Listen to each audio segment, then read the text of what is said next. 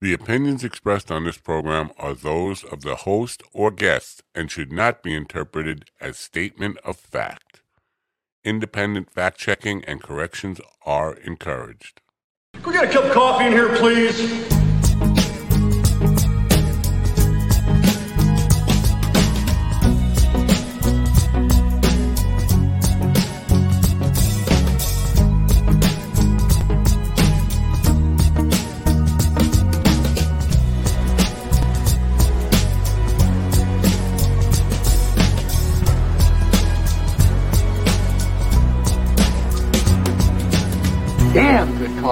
And hot.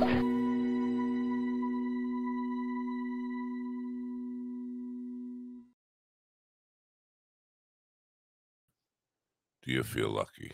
I don't feel lucky with not starting off on a, on a good note here. Today is Friday, but it's Friday the thirteenth. Ooh, big bong. Oh my God. Anyway, good morning, folks. It's uh, Friday the thirteenth. Uh, Friday, May thirteenth, twenty twenty-two. Hope you're having a great day wherever you are. Here on Long Island, we're back to dreary, rainy, gray. It kind of got nice spring weather out yesterday for a little bit. A little bit of a tease. Now we're back to crap again. But it's supposed to get nice again when? Sunday? Anyway, I hope it's a beautiful day where you are. I hope if you're out in the Southwest, the fires have subsided. I don't know. Uh, good morning. Friday, you made it through another week. Are you excited?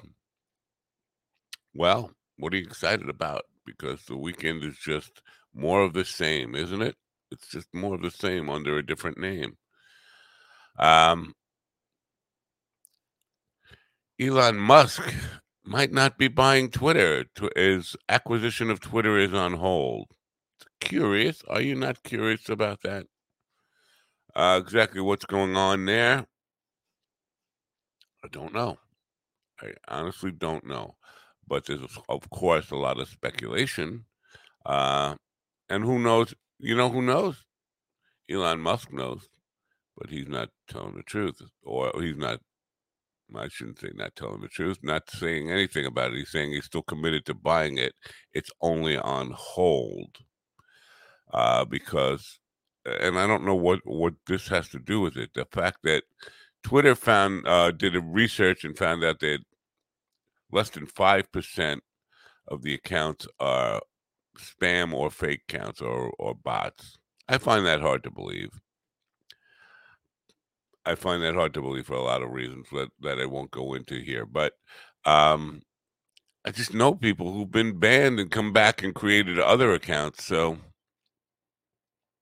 I don't know. There's speculation that uh, because Tesla stock has taken a nosedive since he announced he was buying uh, Twitter, that that has something to do with it. There's also the prospect of a one billion dollars fine from the S E C. Uh, so, who knows?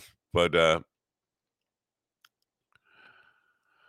uh, it, it doesn't look like he's going to be buying Twitter immediately.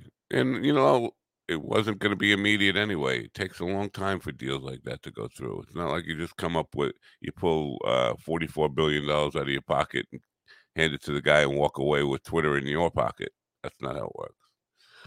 Uh,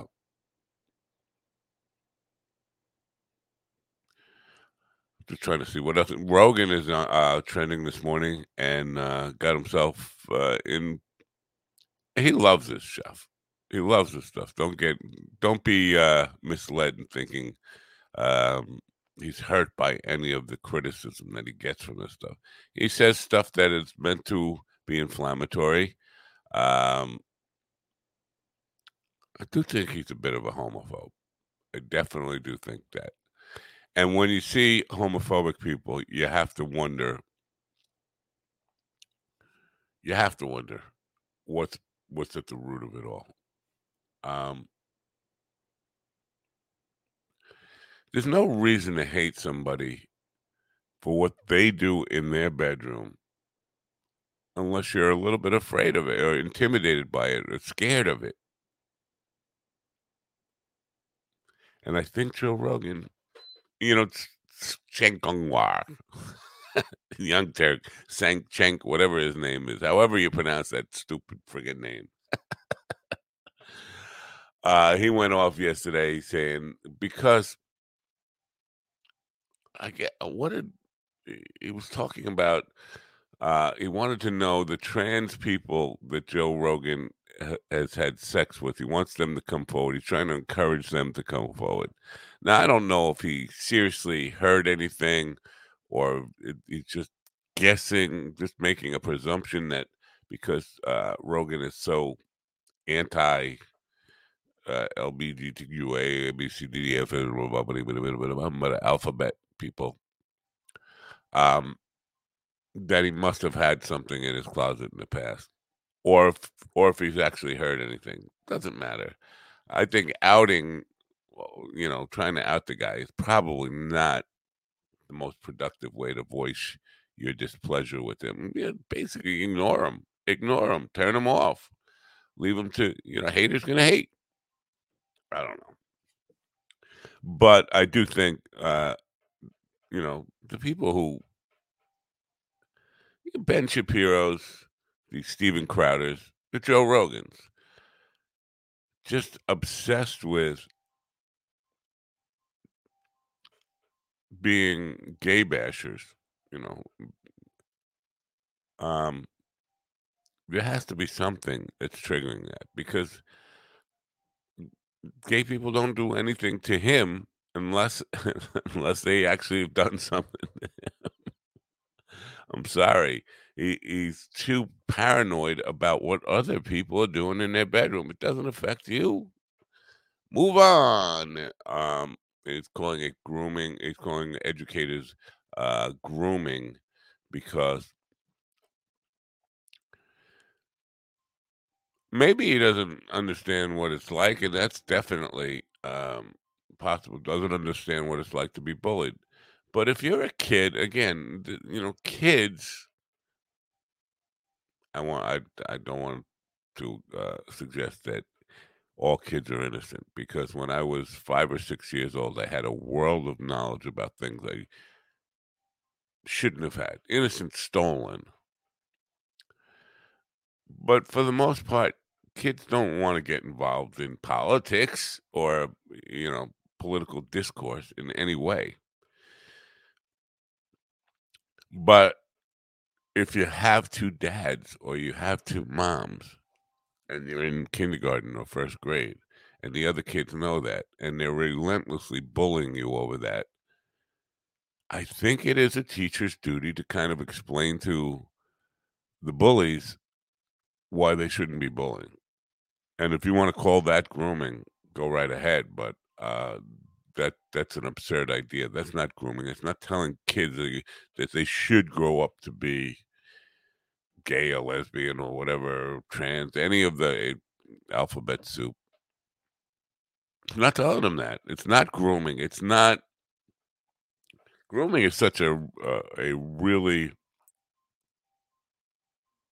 powerful word in what it what it really suggests is that you're like, Epstein was grooming uh, Giselle, Giselle, Ghislaine, Giz, Jizzy, was grooming a young girl. You know, um, cults groom people. Teachers trying to stop bullying is not is not grooming. Anyway, so he got himself in some trouble, and people are going to be striking back, and now... Um,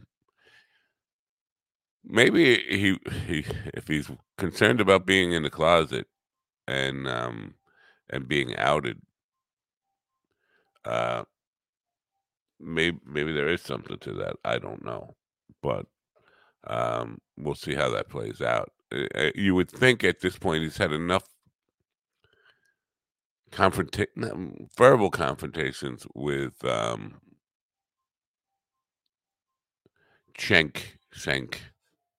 whatever his name is, Cenk Uygur, that he would talk to him at least, uh, you know, maybe have him on his show, I don't know, or just at least call him up and have a conversation off the air about what's really going on. Uh, Uh, Twitter deal temporarily on hold, pending details supporting calculation that spam fake accounts do indeed represent less than five percent of users. Why that would stop the sale of, of Twitter to Elon Musk, it doesn't make any sense. What does he care what the percentage of spam fake accounts is? And the fact that it's less than five users, five percent of users, I would think is a good thing. It doesn't make sense if that's the reason to stop the sale.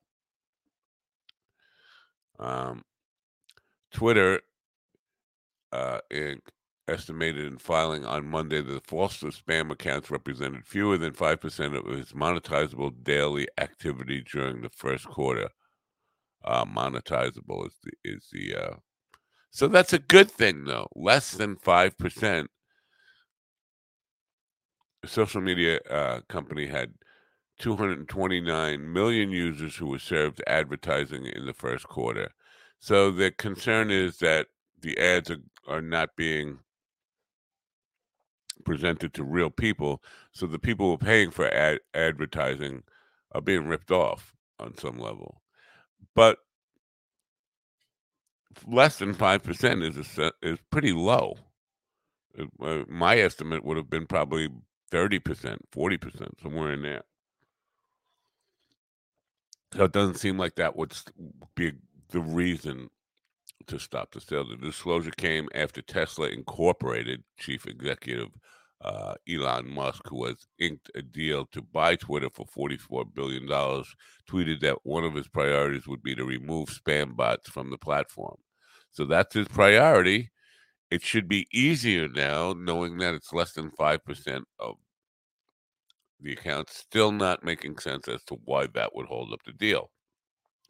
Twitter said in its filing it faced several risks until the deal with Musk is closed, such as whether advertisers would continue to spend on Twitter and potential uncertainty regarding future plans and strategy. Okay. But again, it should be easier knowing the number is that little. Um, and then Musk tweeted out fifty-two minutes ago, still committed to acquisition. Okay. Uh, but Mali Zhang Fast uh, tweeted out, uh, a, retweeted something from May second, which is two weeks ago now. Uh, Twitter estimates spam fake accounts compromise less than five percent of users filing. So we knew that two weeks ago.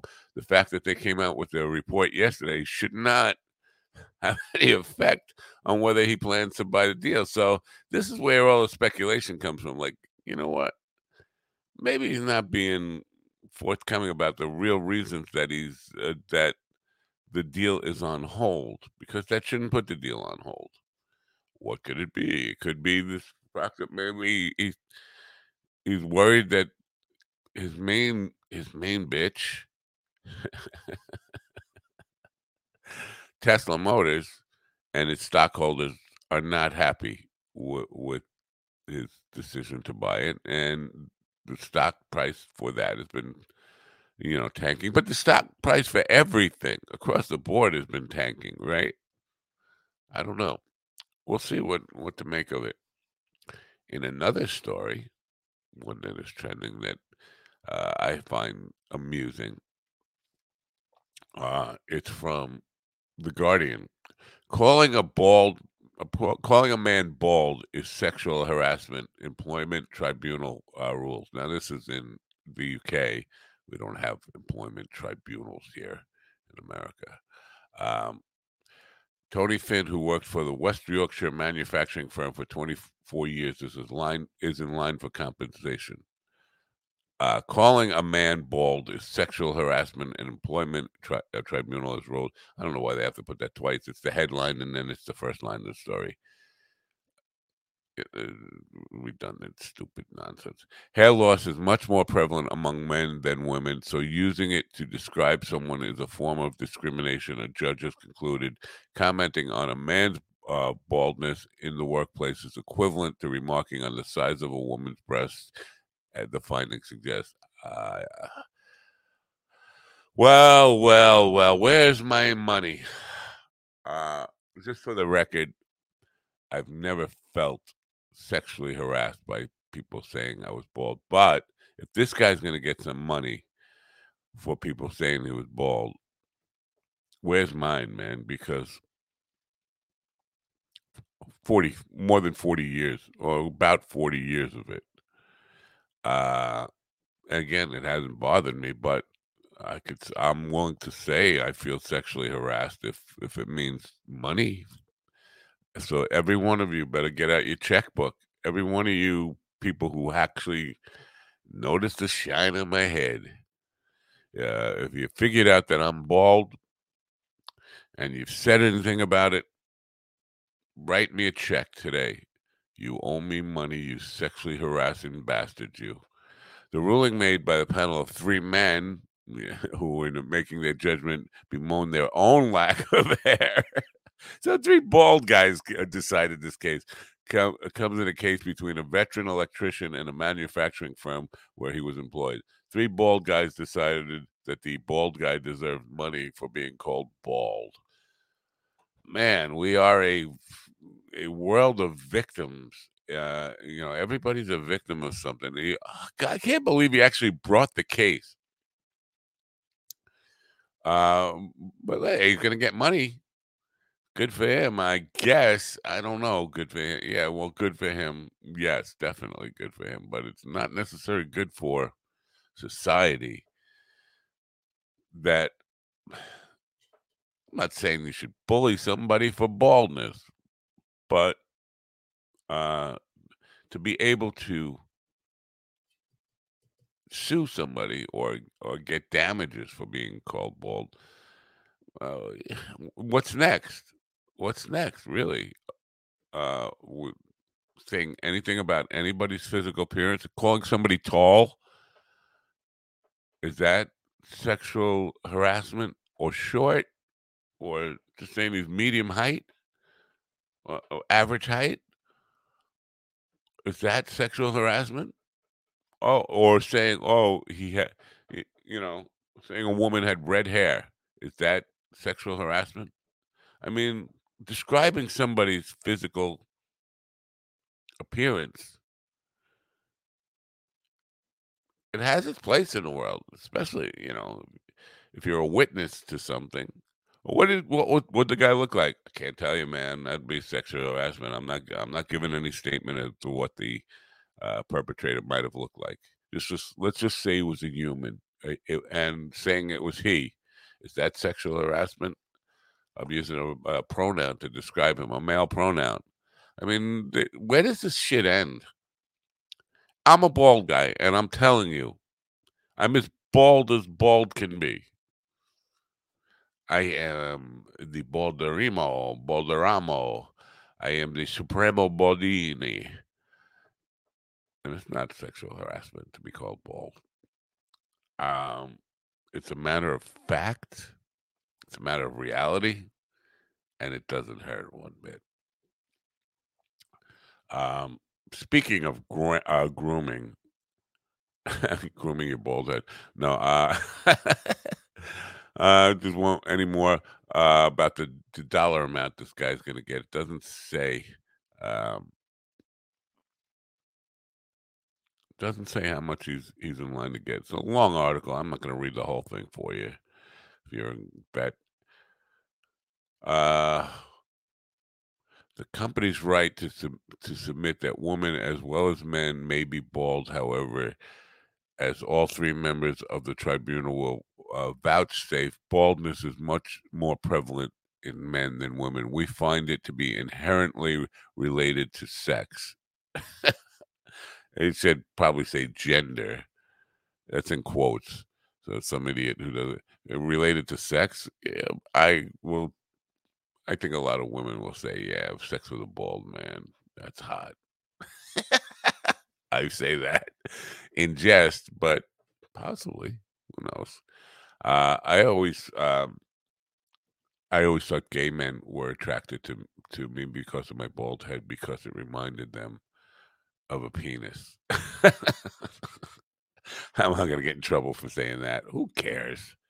Make, yell at me. Tell me to shut up. Silence me. Don't laugh at my jokes, whatever. Um, it's just it's mind-boggling. Now, speaking of grooming, uh, I got to show you this because the word grooming is used in sexual connotations all the time, like especially as anti-gay, anti-trans, anti-alphabet soup people type thing. But it, there are other types of grooming, and I think it's appropriate to, to say that this is a... Why can't why keep pulling up the wrong thing? Man, I, it's, I'm tired. I am very tired, and I'm not saying that as an excuse. I'm saying that as an excuse. Well, maybe it just shot. I'm hoping you'll um, have some compassion for me. I'm hoping you're as tired as I am. Um, where is it? It's a real... Uh, here you go. Now, this is a cake for a ten-year-old's birthday. Happy tenth birthday, Logan. Uh, an automatic uh, weapon. Let's go, Brandon. Fuck Joe Biden. For a ten-year-old boy. Uh, I have to say that when I was eight, I was involved in politics, but not... I was not educated about politics. I was I was working for... people who were using me, exploiting me as part of a political campaign, as a coffee boy and bumper sticker boy. I, and I've talked about this before, in nineteen sixty-eight on the Nixon campaign. But I've been in, I was involved in politics and curious about it at eight years old. But at ten years old, trying to impose your beliefs on a kid in that way, showing an automatic weapon and fuck Joe Biden or fuck any president with an automatic weapon on their ten-year-old's birthday cake. That is definitely grooming. That's grooming somebody to be a, a kid to be a far-right extremist, um, and a kind of a dangerous person. I mean, you, you basically, the suggestion there is to kill the president. That's the suggestion I take away from that. You fuck Joe Biden and a uh, automa- picture of an automatic weapon on a kid's tenth uh, birthday cake. It's trying to su- it's suggestive to me. I'll show it again if you want to see it again. Uh, I'm curious to see if you agree with me or disagree with me. If you disagree with me, I find it hard to believe that you would. That that is the message of this. What grooming and indoctrination actually looks like. A ten-year-old birthday cake. Happy tenth birthday, Logan. Uh, I don't know what model of gun that would be, but it definitely looks like a machine gun, an automatic weapon. Let's go, Brandon. Fuck Joe Biden. For a ten-year-old. Wow. That is definitely, you know, you want to keep your kids. Um, I guess if you are an ideologue. Because uh, I, I know uh, I have somebody in my life, try to keep people's privacy, somebody in my life who is uh, of one political persuasion, heavily extreme in their political beliefs. And he has a uh, thirty-some-odd, thirty-five-year-old son, thirty-six, seven, thirty-eight-year-old son now, uh, who is... on the opposite part of the spectrum, and it drives them crazy. So people do want their kids to grow up with the same values and principles and political alignment that they have. Uh, it doesn't always work out that way. And for if you're of the, a really, I don't know, extreme position, or you're really passionate about your team, go team, go, Democrat, Republican, whatever it is, it's kind of natural to want you, your children to grow up to have the same political affiliation that you do. I think that's a little extreme.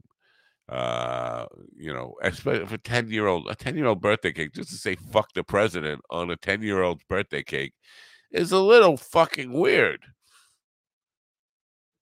I don't know. Good coffee this morning. Koa Coffee. You got coffee? Koa Coffee is the best coffee in the world. And I'm going to say this again later, but I need a sip right now. So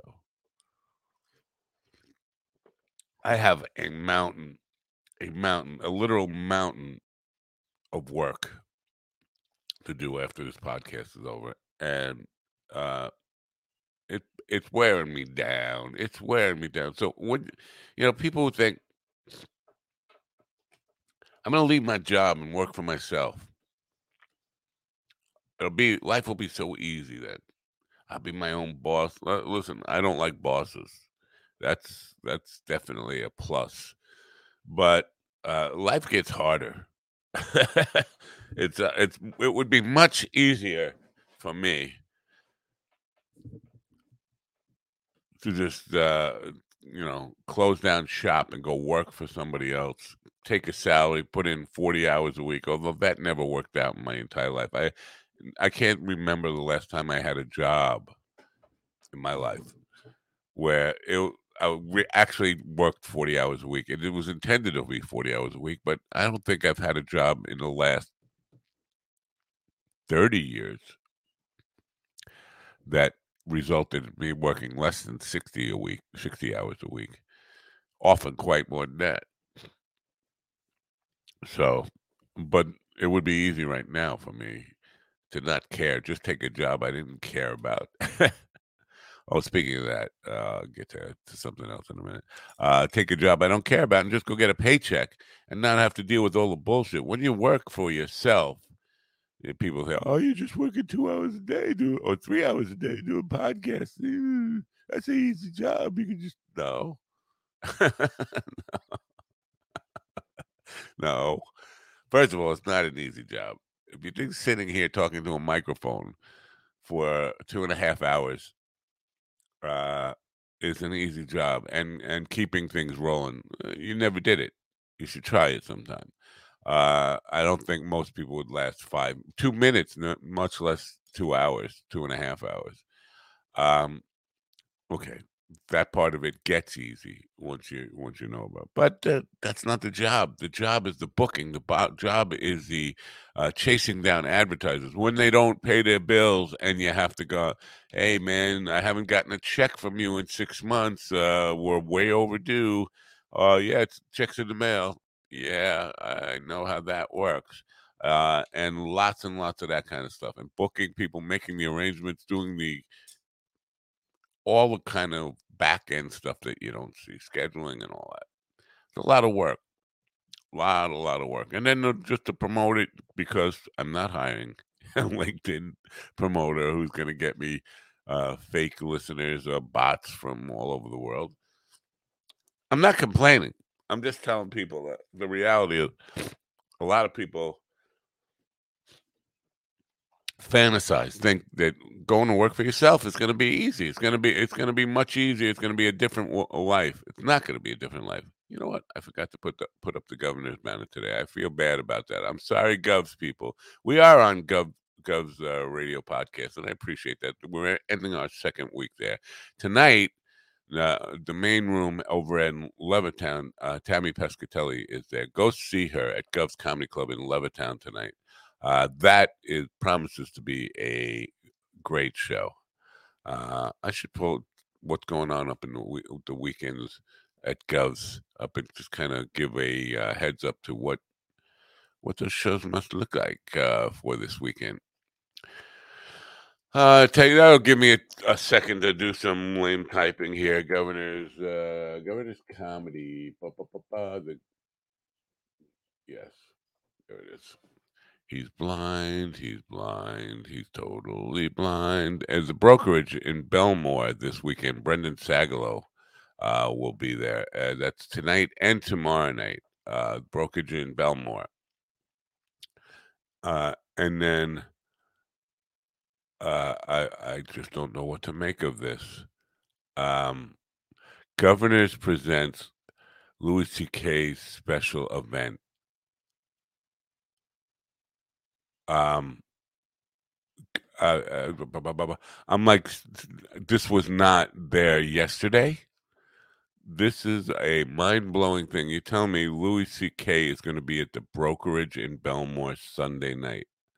I'm scheduled to go see Billy Wayne Davis in Brooklyn on uh, Sunday night. Now, if you know the brokerage, it's hard to imagine Louis C K in that room. It's just not a very big room. And I know he's played places that aren't big, but this is a guy that stadiums. Uh, unless my eyes are deceiving me. And why are, you know, the other people on Gov's radio podcast, they're not talking about this. Uh, Mike Chavelle's got something to say about business stuff. Creating a business you run uh, and a business you work are two different lifestyles. A business you work, you just created a job for yourself. Yes, I know. Um, Carl says, uh, Louis, Louis, Louis, I don't know why you call him Louis. It's Louis. Louis does all kinds of small rooms. I um, I, have you seen the brokerage though? Wow, brokerage is, it reminds me of a like a old wine and cheese place. Um, I wonder what the seating is.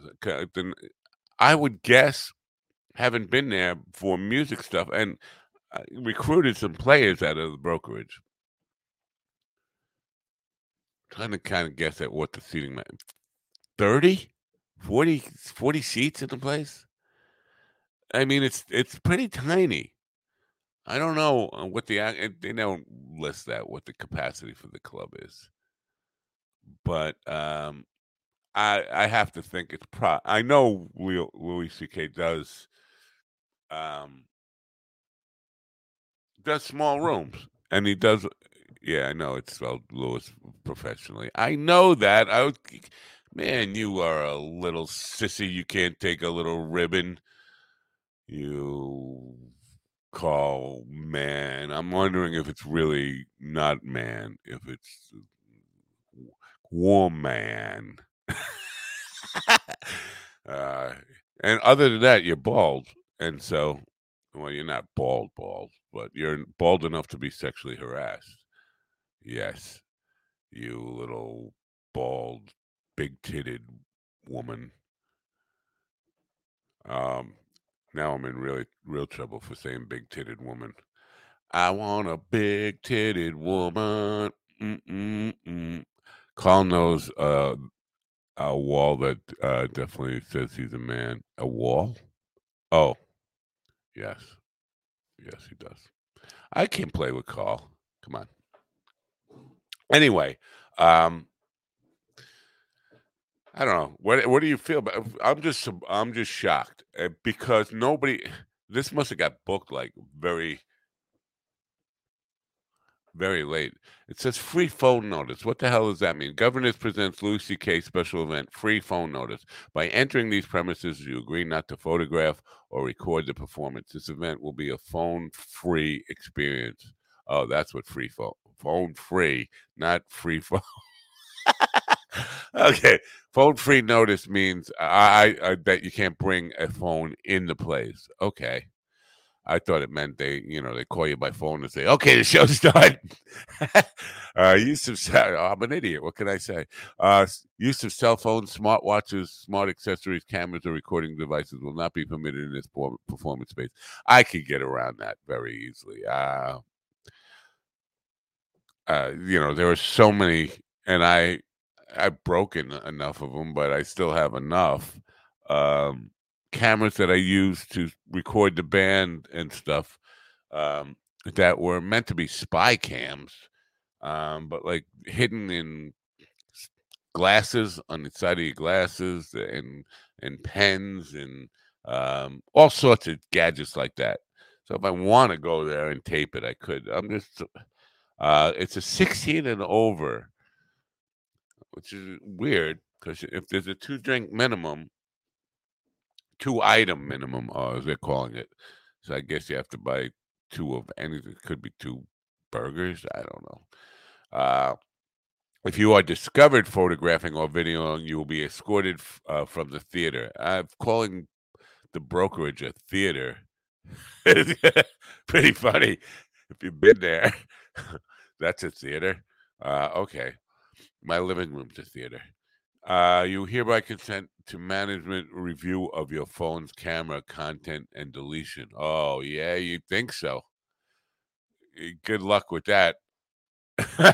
any of any images from the show. We appreciate your cooperation in creating a phone-free viewing experience, sixteen and over.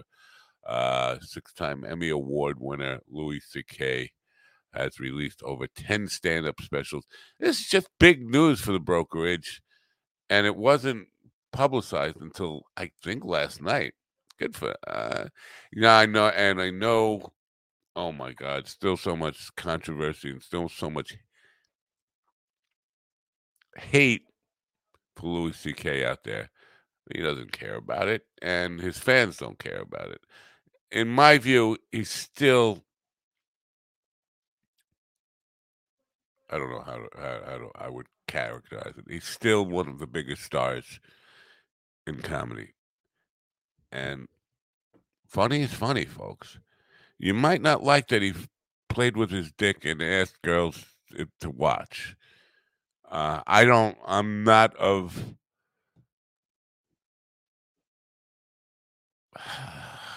this is such a, uh, and I don't know why I'm I'm hedging here.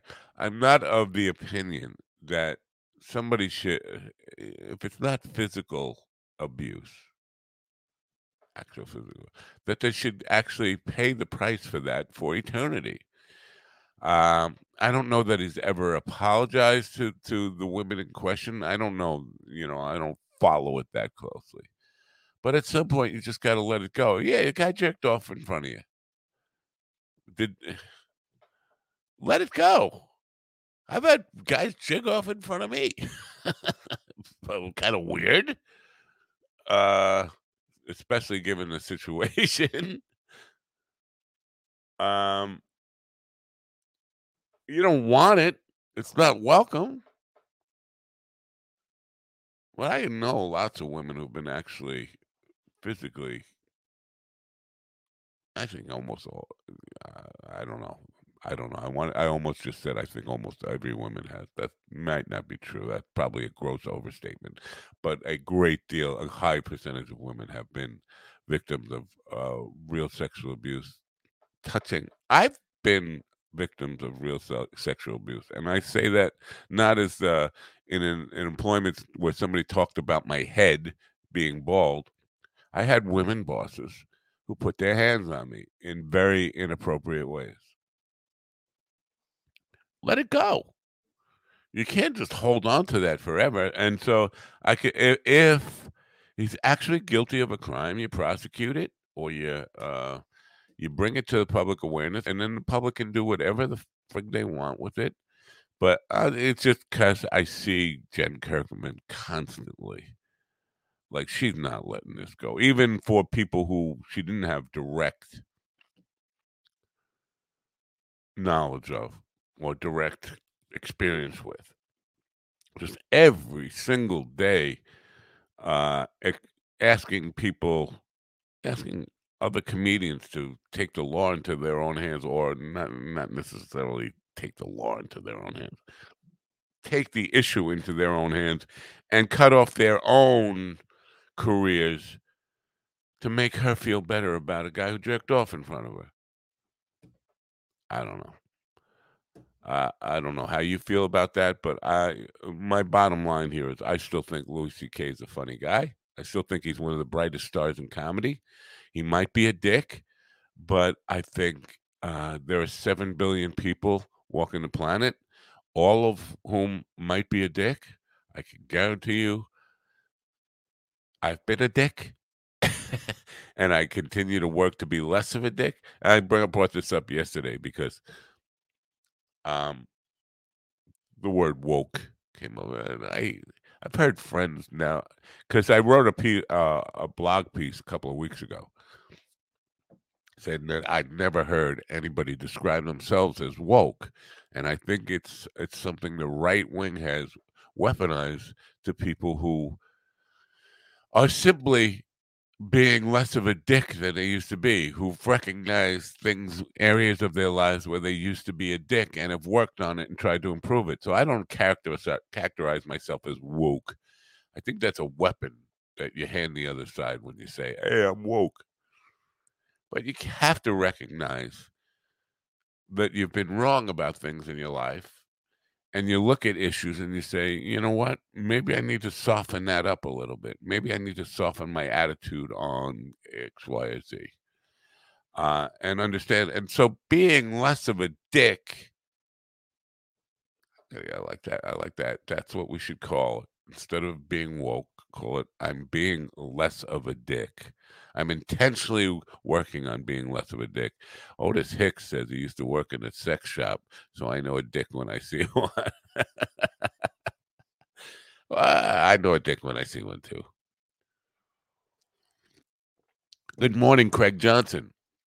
Uh, how are the fires? What's the situation out in New Mexico?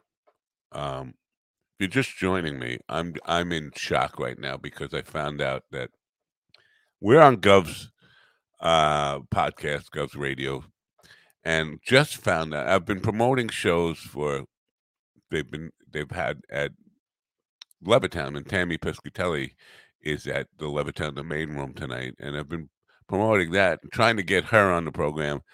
And then I find out that this Sunday, just now I found out that Louis C K is at the Brokerage. Uh, again, I, I wish I had photos of the inside of the Brokerage to, to let you see how small it is. Now, I, I, again, I am not naive to the fact that Louis C K has played lots of smaller venues that aren't theaters and stuff. But uh, you have to you have to under, you have to appreciate exactly what the Brokerage is. It was a jazz club, jazz music, and what you, that that alone should give me an idea. You see this room behind me? It like looks like a little jazz club. That's what we're talking about. I mean, you, he could from the stage probably throw a spitball, hit the guy in the back row. It's I'm thinking thirty seats tops. I have to relook at it, but fifty, sixty rooms is still work, great work to work at. Yeah, I get that. But not on Long Island, in, in Belmore, Long Island. It's just very weird. Like, there's uh, there's other rooms in the in the main building in Levittown. I guess he doesn't want to take away from whatever else was there. And it's a Sunday night. I could I could appreciate that. Not doing it for the money, not doing it for the crowds, but I can't imagine there's any seats left already because uh, that had to have sold out in a flat second. thirty tickets, boom, boom, like that. Is there a price on it? Buy tickets. I want to see what the price is here. Doesn't say. There's no, uh, you click on the buy. Oh, sorry, this show is sold out. Wow. Like I said, they probably just posted it last night, and it's already sold out. Too bad. I wish I would have known this. Not like I was going to get Louis C K on the program. I bet I, I've tried. Believe me, I've tried. Um, not like that was ever going to happen. Uh, he still sells out, and he won an Oscar. No, he didn't. He won a Grammy. Same thing. A shitty uh, award. He does still sell out, but uh, fifty-two, yeah, great rooms. I got that one. His ticket sales are not the same, but he still sells out, and he's funny. Uh, I think his ticket sales are even better. I don't know. I, the winds have finally stopped here as of this morning. Air crews will be able to finally make headway up north. Damn, I had was just assuming the fires were out. Damn. What a terrible start to a season. Start. Can you imagine by August if they don't get some rain? I mean, you can. I guess I can complain about it and hope all I want. There's nothing that we're going to do that's going to cause it to rain. I mean, that's where superstition comes in handy, I guess. Do the rain dance. Maybe it'll work. Got to believe in some of that stuff. Last night on the program, Stephen G. Post, Doctor Stephen G. Post, uh, Doctor of uh, Medical Humanities, uh, was on my program. And it's interesting. And we talked a little bit about uh, Rick Strassman and D M T and all this stuff. Uh, Doctor Post, who I consider a friend now, second time I've had him on the program, but uh, he, he works right next to my where my old office is, and we have a lot in common. It's, talked quite a bit off the air, and he's a guy I, I definitely um, feel a comradeship with on a lot of things. Anyway, He is a medical professional and a PhD who um, does a lot of research into mind uh, and the role that mind and consciousness play in healing. And he's also a believer in God, but not necessarily the God that you think that uh, what that means to you, because we, we talk quite a bit, and you know, he agrees with me on the Carl Sagan um, position about this. You can't, because somebody said yesterday on on Twitter, and Kevin, our friend Kevin, was quick to answer no. The question was, do you believe in God? And Kevin said no. My comeback is, you can't answer that question until you define God. What does it mean to you? Because it means a lot. Uh, you got the Einsteinian God. You have, you know, God of uh, the energy that is described in quantum physics as uh, the source of uh, of uh, the universe. Is that God? Even though you can't, it's not human form. Or you have the biblical uh, version of God with the old man in the cloud stuff. Now, you could say you don't believe in that if that's the way you define it, but you have to define it before you say you don't believe in it. But Doctor Post definitely believes in a supreme intelligence uh, that is guiding or, or is responsible for the creation of the universe as we know it. Whether uh, that takes any kind of biblical form, he's of the um, belief that probably not. But it was a very interesting uh, discussion and program. So I, I urge people to go see it, uh, check it out from last night. It's Doctor Stephen G. Post. Part of the discussion, because he has two books out. Well, God and Love on Route eighty, uh, which he describes an encounter that he definitely felt has some supernatural aspects to it, and then his latest book, which is Dignity, which is all about treating people with Alzheimer's, or as he calls them, uh, profoundly forgetful people, um, and the care for, for people, and the difference between just growing old and becoming more forgetful, and dementia, and what that really means. So a really interesting program. I hope you'll check it out.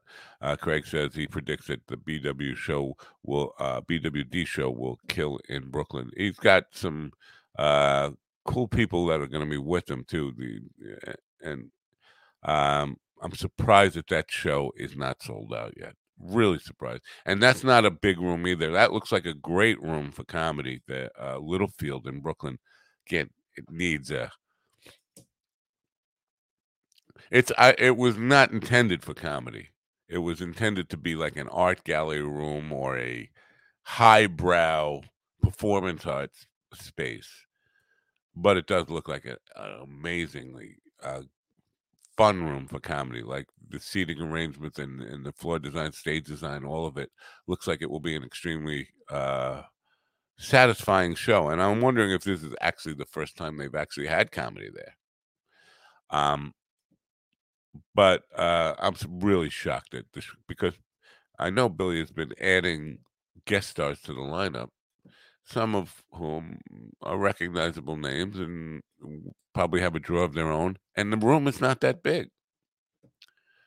But now he's competing with uh, Louis C K just twenty miles away uh, for that. And that's really weird, though, that they... They didn't advertise that show. They didn't mention that show until probably yesterday. I don't know. I wasn't on the site yesterday, but it wasn't on the site earlier this week when I was promoting this stuff. So, and that sold out like almost immediately. So people ha- had no plans for Saturday night. Find out Louis C K's there. Boom, buy the tickets, and it sold out like that. But again, we're talking probably thirty people. Um, so that's where it is. Waiting, we're waiting. Um, Kiara, who will be here um, in about ten minutes, and then later on, uh, we have a comedian who will be with us. Uh, I want to make sure I pronounce his name right. I haven't even This is how far behind I am today. I haven't even looked at uh, Chris Pronow, I think is, is how you pronounce it. PayPal sent me a receipt for what? I didn't buy anything on PayPal. Uh, that's not right, man. Don't be don't be spending my money without asking me about it. I hate that shit.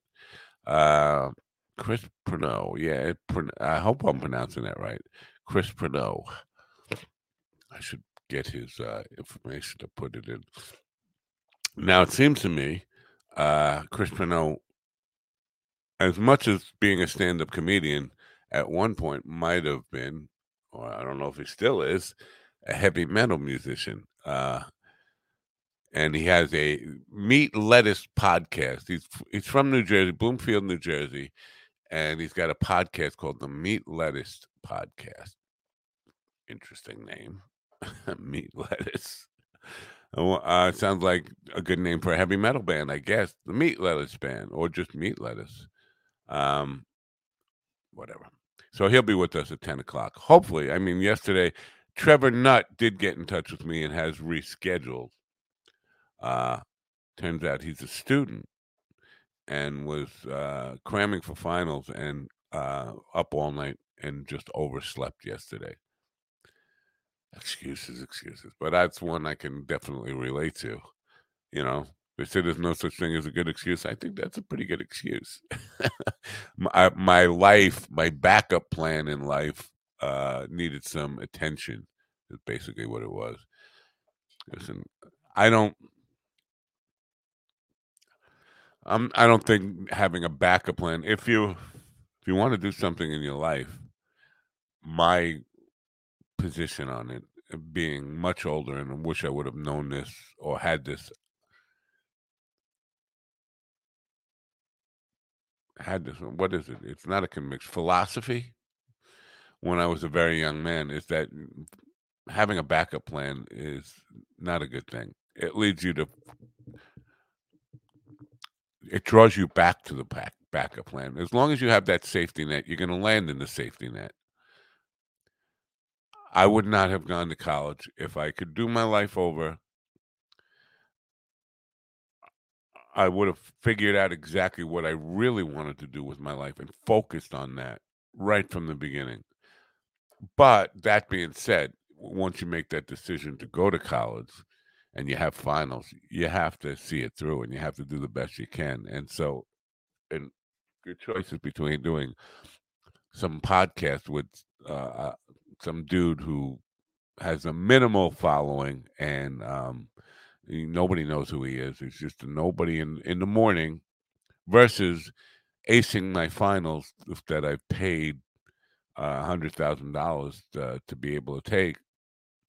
You have to you have to go with the latter. You have to go with taking the test and getting the test right uh, rather than being on this program. So I appreciate, I, um, I appreciate, I um, understand his excuse. I would do the same in his position. Anyway, I'm feeling so uh, sexually harassed over my baldness today. And it's getting kind of hot. Getting kind of hot in here, even though it's uh, dark and dreary again out. And I know that people out in the Southwest don't want to hear about the rain and dark and clouds and all that kind of stuff. They could use some cool air and some water. But that's the reality I'm dealing with.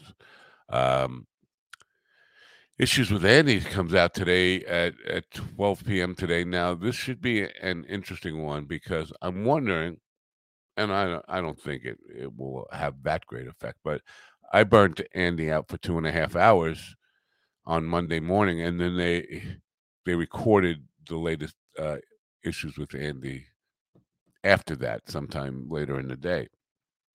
So he did five hours, well, close to five hours of podcast that day. I could burn anybody out. Now, Andy is like a almost an endless well. Um, not almost. He's an endless well of humorous anecdotes. And I don't know how he just keeps finding things to to talk about that are hysterically funny. But it does. There doesn't seem to be any uh, bottom to that well. He just So that comes out today at twelve. If you're not a Patreon subscriber, go to uh, Issues with Andy on Patreon and subscribe uh, and support them. And uh, that never lets you down. Every Friday comes out. And now they're doing special stuff for Patreon where they're having guests on. I think this was inspired by by the Inman thing that went really bad, and they decided, well, maybe guests are wouldn't be bad if we had good guests. So the most recent one has uh, features Henry Phillips. Uh, Henry Phillips, great guy, great comedian, great. Uh, I want to say uh, he could be a great songwriter in serious songs, but he's a u- great humorous songwriter. I want to put that out because, you know, if I say, just call him a great songwriter, people think it's um, Jackson Brown or uh, James Taylor or a singer-songwriter type, which he could, he definitely could be. And I've said that to to him uh, personally, is that, you know, he could have definitely been a rock star. He had all the tools to be that, uh, was that a rock star? Singer-songwriter, um, very and very successful at it. But he started writing songs that made his friends laugh, and that led to comedy, and, and so that's what he does. So his music is almost, at least the music that I'm aware of that he publishes, is almost all satirical, funny music, not necessarily uh, serious singer-songwriter music. That's all I can call it. Anyway, so Henry's been was on uh, the most recent special edition of, of Issues with Andy, but the normal edition comes uh, out today at twelve p.m., twelve noon. I think it's Eastern, twelve noon Eastern, which would be nine a.m. Pacific. Um, so that's that. Chris Panu live at the Meat Locker. Uh, wow, I got a bunch of fucking people uh, DMing me today. I can't, I'm not going to go through them all, but just wow, what the, what the hell is this all about? Um, ah, ah, I'm saying uh, I shouldn't be doing this. I'm waiting for Kiara, who will be here any moment. Um, two hundred fifteen, holy crap! No, no, no, no, no, no, no, no, no. Wow, all right, I'm all caught up. Uh, I'm sorry to do that on your time. I'm just here trying to kill time, actually. Uh, if you're just joining me, a lot of the discussion today, I started talking about Elon Musk, whose the sale of Twitter is now on hold. He says he's still committed to it, and there's a ton of speculation as to why it's on hold. The every single one of those explanations makes no sense to me. Wow. Seeing... First weekend dance with Victor and Oksana at the Lviv Hospital in Oksana, twenty-three-year-old nurse from Lysychansk. Uh, they, yeah, these people don't know how to name places. She lost her legs on March twenty-seventh, but she get, she got married yesterday. And that, the picture I should show, if I can share this, kind of, it's touching, but I don't know. I don't know how to describe it. I don't think. Uh, what do I think? I really should keep my mouth shut on this. I'll just let the pictures speak for themselves. Oh, that's not it. That ain't it. Stop. Um, close this one. There it is. Oh, it's called. I don't know why I'm on that page. Excuse me. I'm. Pa- I'm sorry for being such a dick. Um. I'm, as I mentioned earlier, I'm trying to be less of a dick. So here it is. Um, so here's the, the video of her. She, now...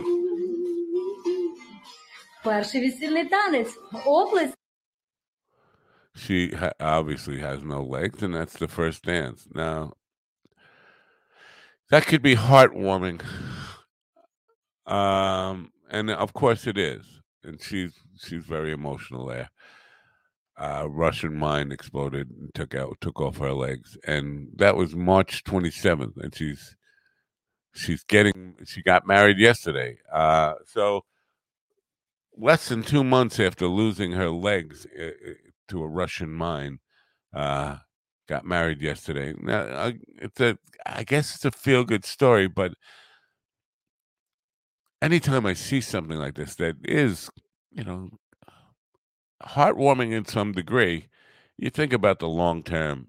This gentleman uh, who was marrying her, he's got his, he's got he, he bargained for a lot in his life. He's gonna have to, he's gonna have to have an awfully big heart and lots of compassion for the rest of his life and deal with things that, as a young person, oh sure, I'll be able to handle that, but I think we delude ourselves when we think, and some, I hope he does. I hope he has the power and strength to kind of see that uh, marriage through to be a happy, supportive marriage for the rest of their lives. But let's face it, folks, that's a difficult road to hoe. That's a really, really tough thing. So, so when I see something like that, my initial reaction is, Uh, that's that's a heartwarming story. And then immediately I go to, ooh, that's going to be a tough life for both of them. Uh, heartwarming, yeah, crash. uh, chilling. Heartwarming and chilling in the same same breath. Uh, maybe it's because I'm just too negative a person, which is why Kiara is here in the, in the first place, is because she's not as jaded as me. She, she's um, not... Not jaded at all. She's a happy person, and we need some happiness, right? And I'm trying to be happy. And, and uh, again, my first inclination is, that's a nice story. My second inclination is, oh, that poor bastard. Anyway, it's time to bring in Kiara. Let me just tell you, uh, and hopefully you will support our sponsors in some way, you cheap fucks. This segment of the dog is brought to you. you this segment of the uh, Coffee with the Dog is brought to you by Southwest Airlines Rapid Rewards. Earning on every point, uh, on every flight. That's the point. Join Rapid Rewards to earn points you can use for any seat, anytime. No blackout dates, any points. And points don't dis- don't expire. As a Rapid Rewards member, you can earn points by flying or spending with our partners, and you can use them how and when you want. Plus, if you're short on points, you can always purchase more to get the reward you want. Links in the description, folks. Southwest Airlines Rapid Rewards. Patronize these uh, affiliate sponsors so we can get some uh, support for this, because if not, I'm, I'm not going to threaten you with anything, but Uh, I, w- I will end up losing Kiara, and then you're going to have to put up with a show with me, just me, for for two hours. And wouldn't that suck? So do the right thing here. Support it, or go to uh, coffee dot com, Koa Coffee, that's K-O uh, hyphen F-I, F-I, uh, dot com slash Mind Dog T V, and support that way. But we need some support for this segment. It's called the Happy News, uh, Happy Minute. Whatever it's called. It's happy something. Let's get happy.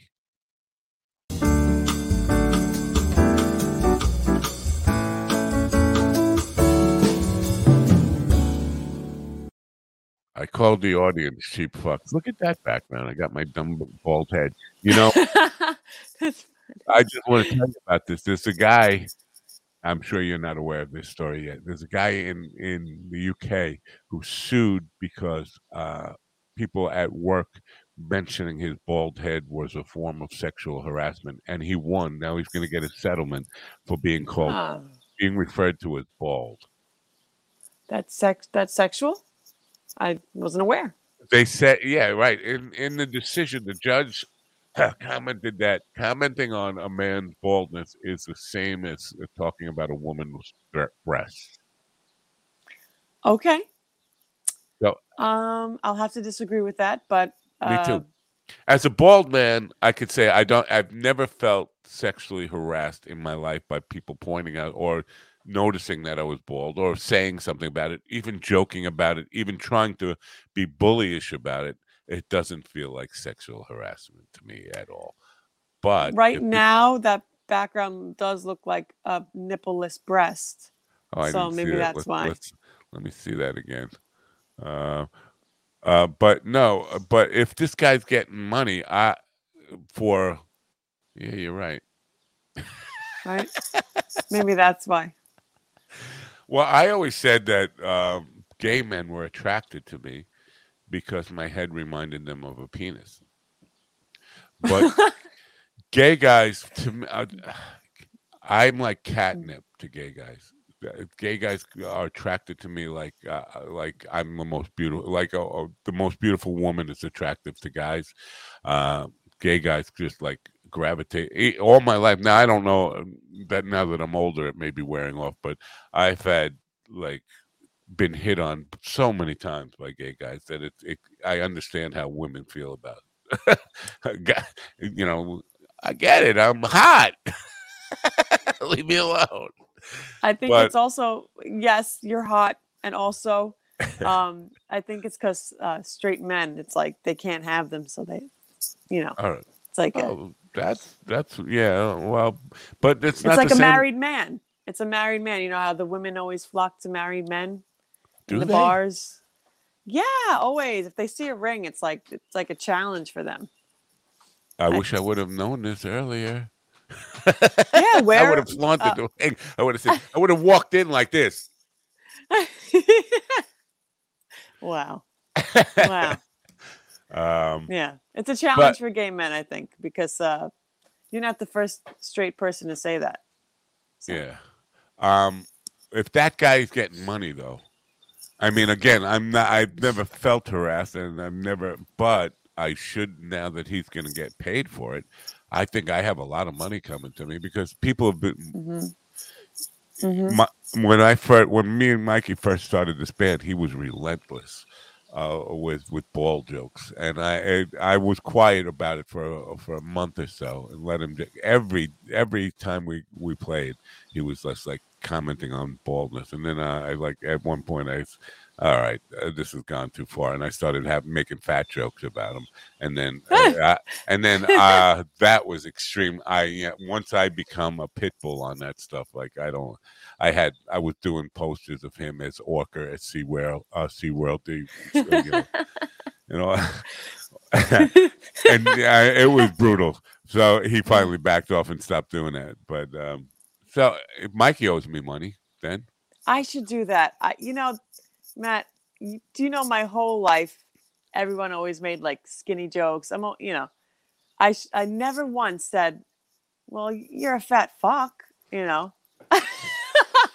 You just did, it, and I made me choke on Koa Coffee. Every Koa Coffee, the best coffee to choke on. Um, but no, my whole life. Well, look at you, you skinny bitch. What am I supposed to say? Well, you know, I'm sorry, I'm not a fat fuck. That's and what just, you're just like to that, say. Just like I'm, that. I can't believe women would pick on you for being skinny because I thought all women wanted to be skinny. They are so mean and so brutal to skinny women, but but nobody says anything. If the, and I like if I were a man, I would go after a woman that was heavier because I think it's I think it's cute on a woman. But I would I never comment. The point is I never comment on a woman's weight, whether they're skinny or whether they're fat or whether they're medium size. I just don't think it's the right thing to do. It's it's part of its genetics. And here I am sitting at work and everyone's calling me a, a skinny bitch and how much they they hate me. I, I'm sorry. I work out. I'm sorry. Yeah, I exercise. I I, I, I watch what I eat. I'm sorry. I, I I'm not sorry. Yeah, I get it. Um, I'm going to get myself in trouble. Maybe I should shut up. But I, I don't think – I think there are certain cases when there are medical reasons for obesity. But there are other right. – that sometimes it is what it is. Sometimes it's it's dark out because there are no lights on. Sometimes people are fat because they eat too much and uh, don't exercise. That's right. But we want to say that it's a medical thing. A thyroid problem with all of them. With some people, that's – definitely legitimate, but there are a lot of people who are just obese because for all the reasons you would assume people are obese. Right. You eat too much, and right. and you never exercise in your life. Um, right. So just um, the same reason why you know you don't want people commenting on your um, you know your baldness. I don't. I know, don't actually same... like it. I I've never and I, I've never had a problem with be, anybody making fun of balding people or uh, having a, a joke with it, when it becomes like Mikey was doing it all day right. long and all, all day. Time. Right? It's like, all right, yeah. the joke's getting old now. I mean, give it but a I rest. Like how you you spun it. It's good. So, yeah. But I, I do like think that. I need some money. If this guy's getting paid. Yeah. Uh.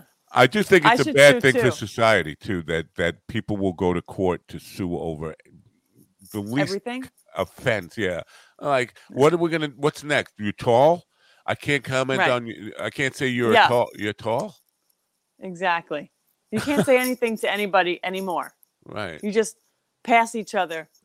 You know. Well, I say uh, basically take it to the point of uh, you've witnessed a crime. The police says, well, what did the guy look like? Can't tell you, man. I'm gonna get sued.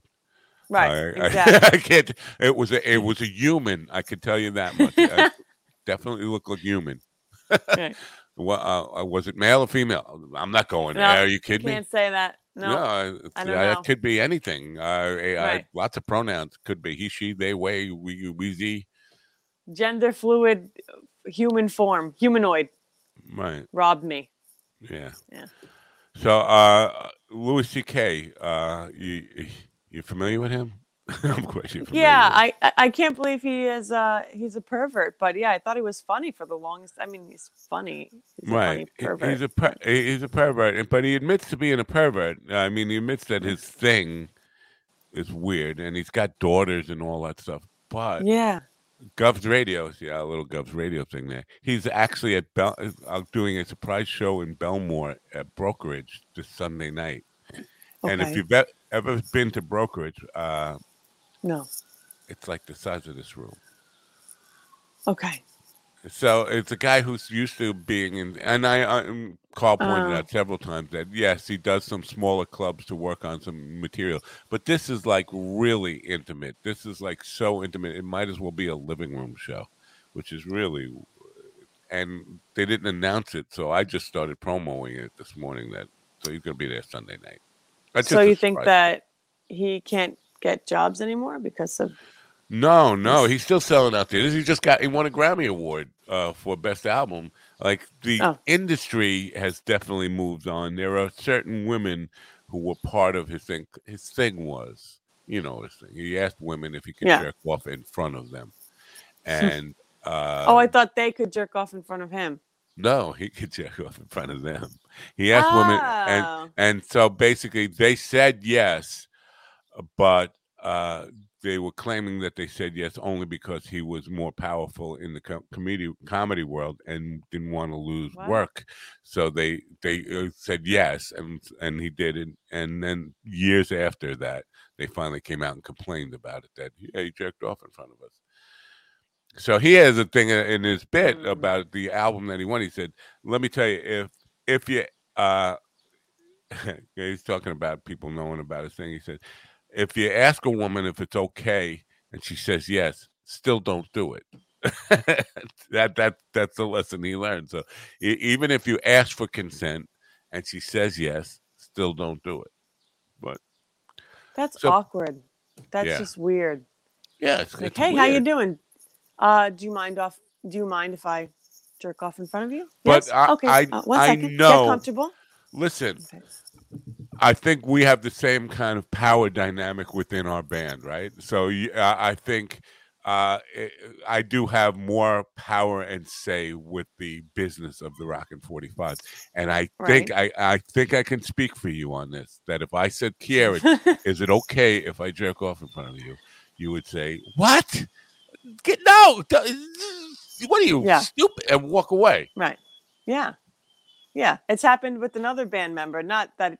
The jerking off, but if he could take me home. yeah, and I yeah. did exactly that. I said, what? Right. I said, keep your voice down. Why am I right. going to keep my voice down? Do you hear so, what you just said? Just yeah. like that. That's so the chill. Point is the p- power dynamic yeah. doesn't make a lot of sense to me because I know in the right in the same situation with the power dynamic being almost the same, you would do, you would act like a normal person and say, that's absurd, you weirdo. mm. Mm. You know? Right. I mean, my uh, mother always says, you never know what happens behind closed doors and who knows how he said it or, you know, how scary he looked at the time. Yeah. I don't know. I and never like to get involved with those stories because you just never know.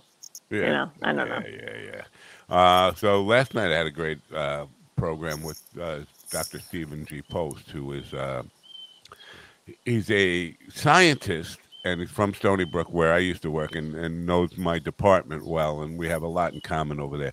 Yeah, but he's got mm. two books out. One is called God and Love on Route eighty, where he, he had a, when he was a young man, a spiritual, uh, what somewhat of a miracle in, in his mind. And he's, uh, you know, a scientist talking about his belief in the, a supreme being. I was like, every mm. time, every time you open your mouth about this stuff, you put your career in jeopardy in some way. But he was invited to Oxford University to give a speech about it. He was just there last week. And he, he's kind of um, a very interesting guy on that level, because I know scientists who uh, are not atheists, but they generally are pretty shy about it. But he's extremely mm.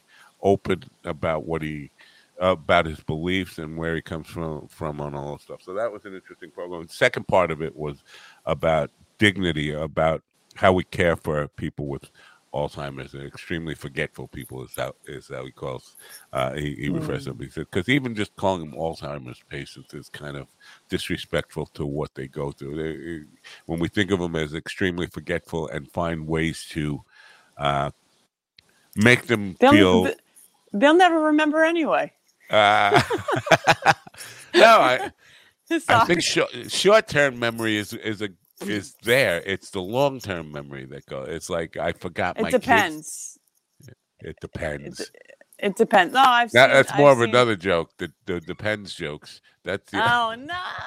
Well, I my my aunt went through it pretty bad, and um, but she at first it was long-term. She remembered people, and then as it progressed, she didn't remember second to second. It was very sad. But the so. interesting part of it for me, and if you get into this work, you're going to find it too, is that I, I brought it up. This I play for Alzheimer's patients all the time. And mm. music is the best medicine right. for bringing them back to life, bringing them back to yeah. the person they used to be.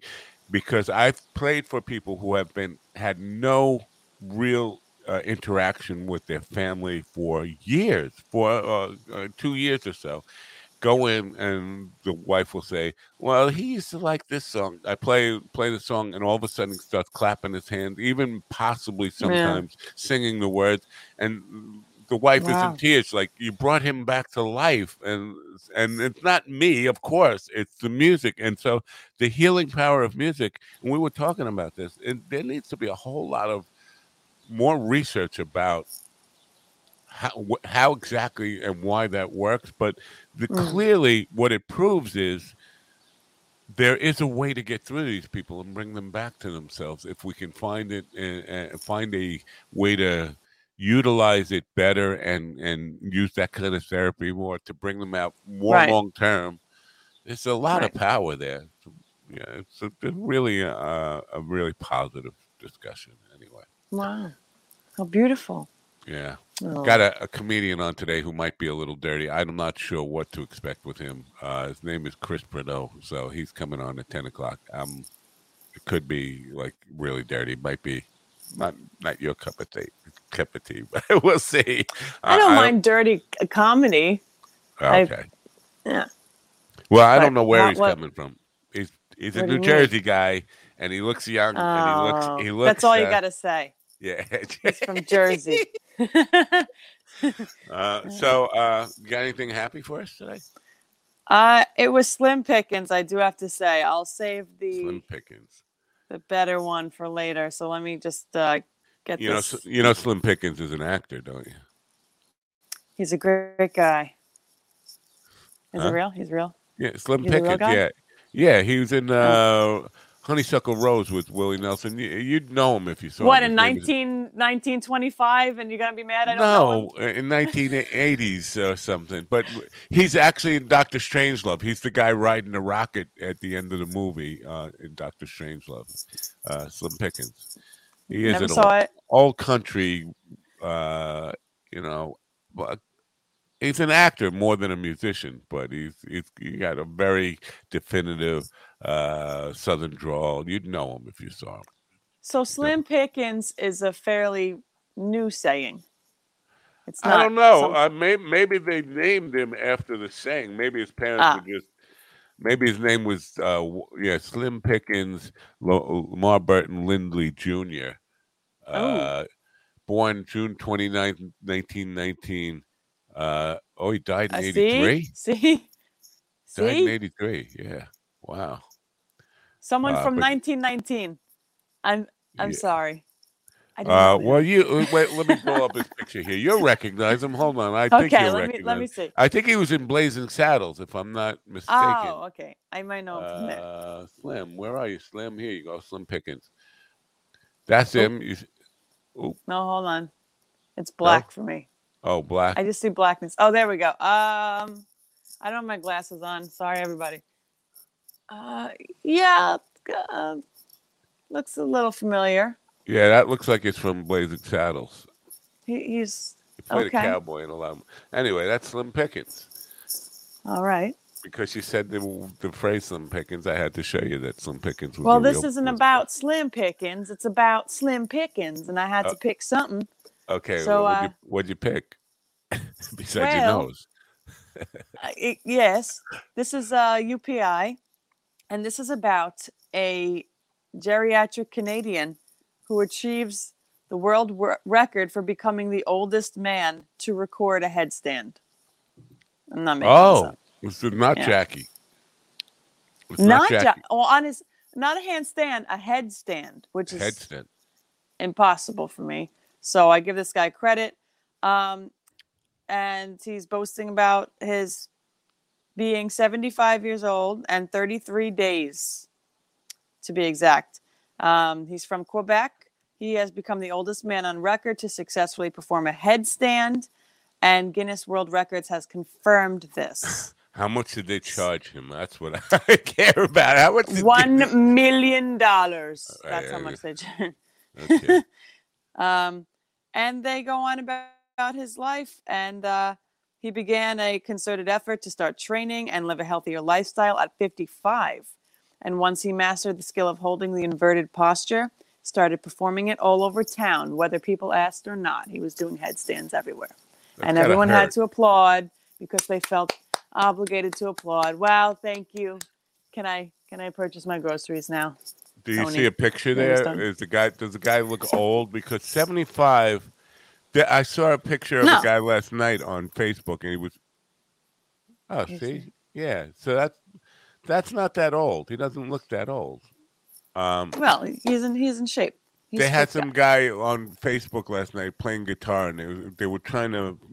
He wasn't that good. He was okay, but they, mm-hmm. because he was seventy-two at seventy-two years, and he looked like a ninety-two year old man, but seventy-two. And I'm like, seventy-two is not that old. Yeah. Paul McCartney's eighty, and he's still playing guitar and singing and, and doing concerts. This guy, you know, it's no big deal that a seventy-two-year-old guy can still play some blues songs or whatever. Right, uh, right. People acting like seventy-two is, um, and the seventy-two man I is play old. With, I think yeah. he's seventy-five, the man I'm playing with, Joe. Well, ask him if he yeah. can do a headstand for you. Next time he wants to, the next time he calls you and said, "When can we rehearse again?" Say, "I'm only coming to your house if I when I get there." You're standing on your head. W- juggling chainsaws with your feet. Wow, you really are an extremist. Yeah. Uh, did uh, you see the story I was talking about when you came in?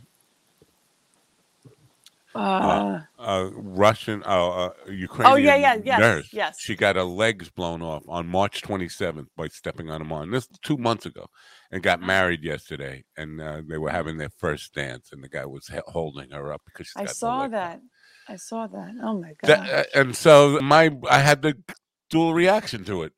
It's a heartwarming right. story. Good for him. He, you know, he went through the wedding. He, he loves her. He's being, he's being supportive of her. He's holding her up, and they're having their first dance. No matter, even though they've gone through this, but at some point the reality is going to hit home that wow, this is not going to be an easy life, and yeah. it's, it's yeah. a huge commitment for the guy to make. Unfortunately, that's a tough, cold-hearted thing for me to say. But it's a huge commitment for him to make. He's going to have, if it's really meant to be a lifelong marriage and till death do us part, his life is going to be consumed by taking care of her. And so, and that yeah. will eat into their financial stability and all that stuff. Yeah. Yeah. So I know, a, but what, but it's, it is romantic because, um, but I, but I'm sure they could give her, do you think they can give her some limbs, some prosthetic limbs? Do you think they could go all the way up? Probably. I've seen the calves, prosthetic calves, but maybe, probably. maybe there's hope in this story. Maybe she'll get two prosthetic limbs that she can learn to walk on. Yeah, as nice. long as there's co- medical cover, pe- people will pay the bills. I know. It all comes down to money, right? Yeah, because if there's money there, yes, medical uh, science has come a long way, and they can do right. miraculous things, and that would be a good thing. So maybe you're right. Yeah. Maybe there's hope. See, good for you. You you kind of took me out of the negativity of what might be with that story, and now I'm thinking maybe there's hope. Maybe they'll have a bright future Ooh. together. Oh, what's that? What's that movie? It's the exact same. Uh, I think her. She lost her legs. I don't know if it was a shark attack or something. Um, it was a beautiful movie, and if I have to remember it, I'll tell you to watch it. Um, mm. Basically, she w- she lost her legs, and she was all depressed and suicidal, and um, life was meaningless. And this man just came out of nowhere, and was he was really harsh to her. He said, "Just you know, what are you doing? Get up, do something with your life." And he got her motivated. He got her exercising and getting a job, and they they fell in love. But oh, so, say, Salt and Bone or something. Oh, hold on, give me one second. All right, it doesn't sound like anything I remember. You know, so it couldn't have been like a big blockbuster movie.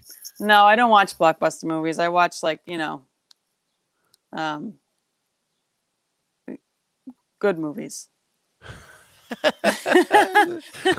No, I gotta. I'll have to find it. Salt and Bone is a, a restaurant in uh, Germany. I'm sorry, Germany. It's not. It's not that. Don't go there. Can't reveal uh, it. Never okay. been to Germany. All right, I'm gonna let you out and and um, look. I'm for, gonna research. Look for happy movies. Uh, where's my damn thing? I'm always looking for my damn thing. Here's my.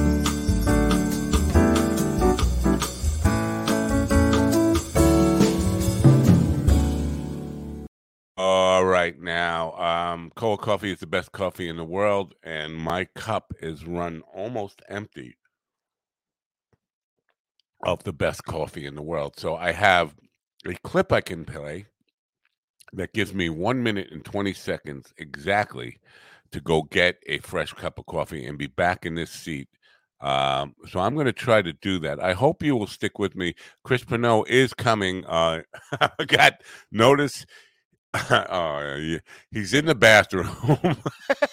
He will be with us in a few minutes. But in the meantime, I'm going to go get a fresh cup of the best coffee in the world, despite what Forbes may say about being top ten in the world. I'm telling you, it's the best coffee in the world. So I'll be right back. I'm going to get my running shoes on before I actually hit the button. Give me a half second extra on the time to get to the coffee. Uh, fill it up and get back here. Here we go, Koa Coffee. This episode is brought to you by Koa Coffee. If you are a coffee connoisseur and want to experience the best coffee Hawaii has to offer, no blends, no compromise, try the true taste of aloha. Koa Coffee produces premium Hawaiian coffee, hand-picked, expertly roasted, and delivered from Hawaii to your door with aloha. From award-winning one hundred percent Kona coffee grown on the slopes of the Mauna Loa volcano to the unique mocha beans of Maui, they strive to provide their loyal customers with the best quality and freshness. Since nineteen ninety-seven, Koa Coffee has been known far and wide as a product of utmost quality, and their awards prove it. Koa Coffee was featured in Forbes' Top ten Coffees of the World. This is the coffee Forbes called the best coffee in America. Find out what it's all about. Go to minddogtv.com slash coffee.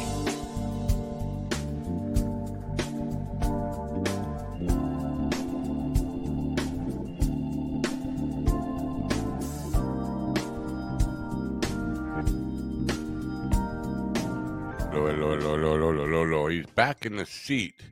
Uh, back in the seat in time. Now, I'm getting text messages. I have to look at look into what they are. Have to. Uh, okay. Um.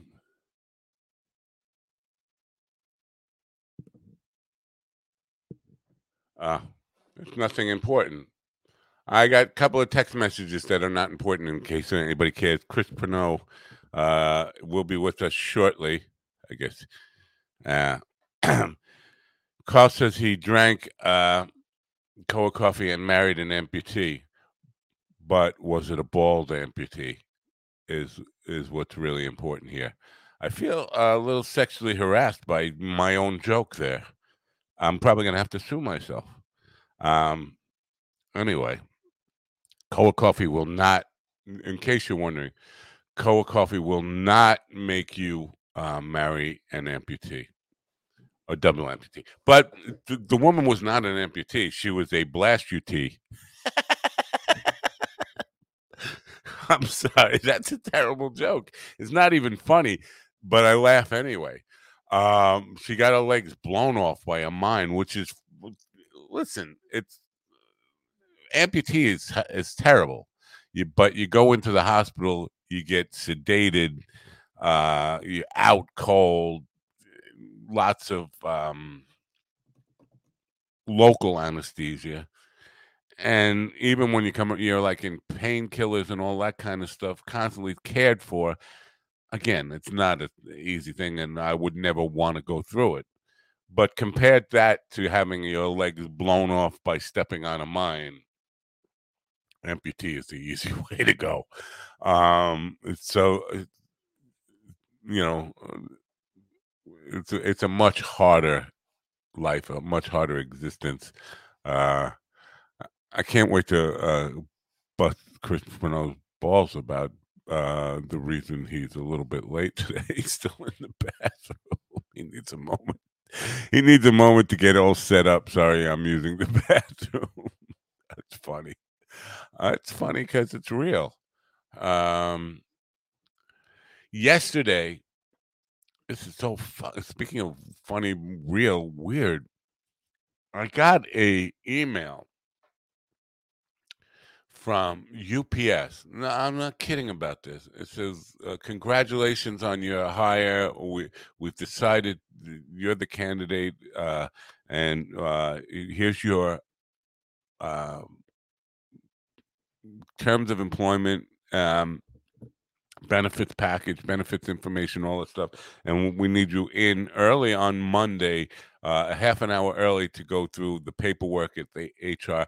Apparently, I've been hired by U P S to run a U P S store in Jacksonville, Florida, without ever applying for the job, interviewing for the job, or ever having any desire to have the job or even knowing it existed. Uh, which is weird. I would think, oh, well, they just got the email address wrong. They just sent this to the wrong email address, and somebody else applied for this job, and congratulations. But no, said, dear Matt Napo. And I looked at it. It doesn't seem to be scam, spam, phishing, and because all they were asking me to do was show up a half hour early at the office in Jacksonville, Florida, on Monday morning for my new position. It's got to be the one of the weirdest emails I ever got in my life. Uh, and I, I'm not sure what to make of it, because my, my first inclination was, what's what's the scam here? What are they, how are they trying to rip me off with this? And there was nothing for me to click on, nothing for me to follow up on. Uh, it's just very weird. And so I, what do you make of that? Uh, I'm sure... I'm, I shouldn't say I'm sure. I I would be surprised if anybody else ever had that experience. Um, but it just seems so, so bizarre that I can't even figure out how you might use that to be a scam in any way. Um, I'd just love to hear your uh, thoughts on that. If you have any, you can put them in the chat room, one of whatever chat rooms you might be in.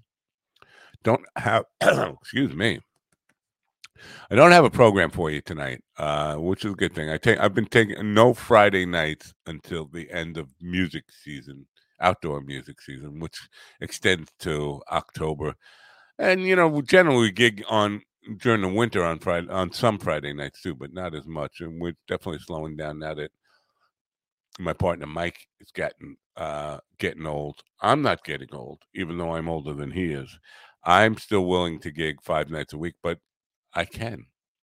I don't have a day job to go to.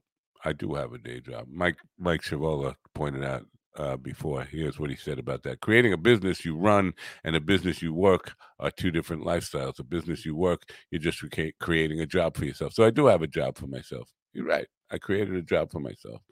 So I do have a day job, but my day job is flexible enough that I can play gigs on a Friday night and have the or even on a Wednesday afternoon or Tuesday afternoon or any afternoon.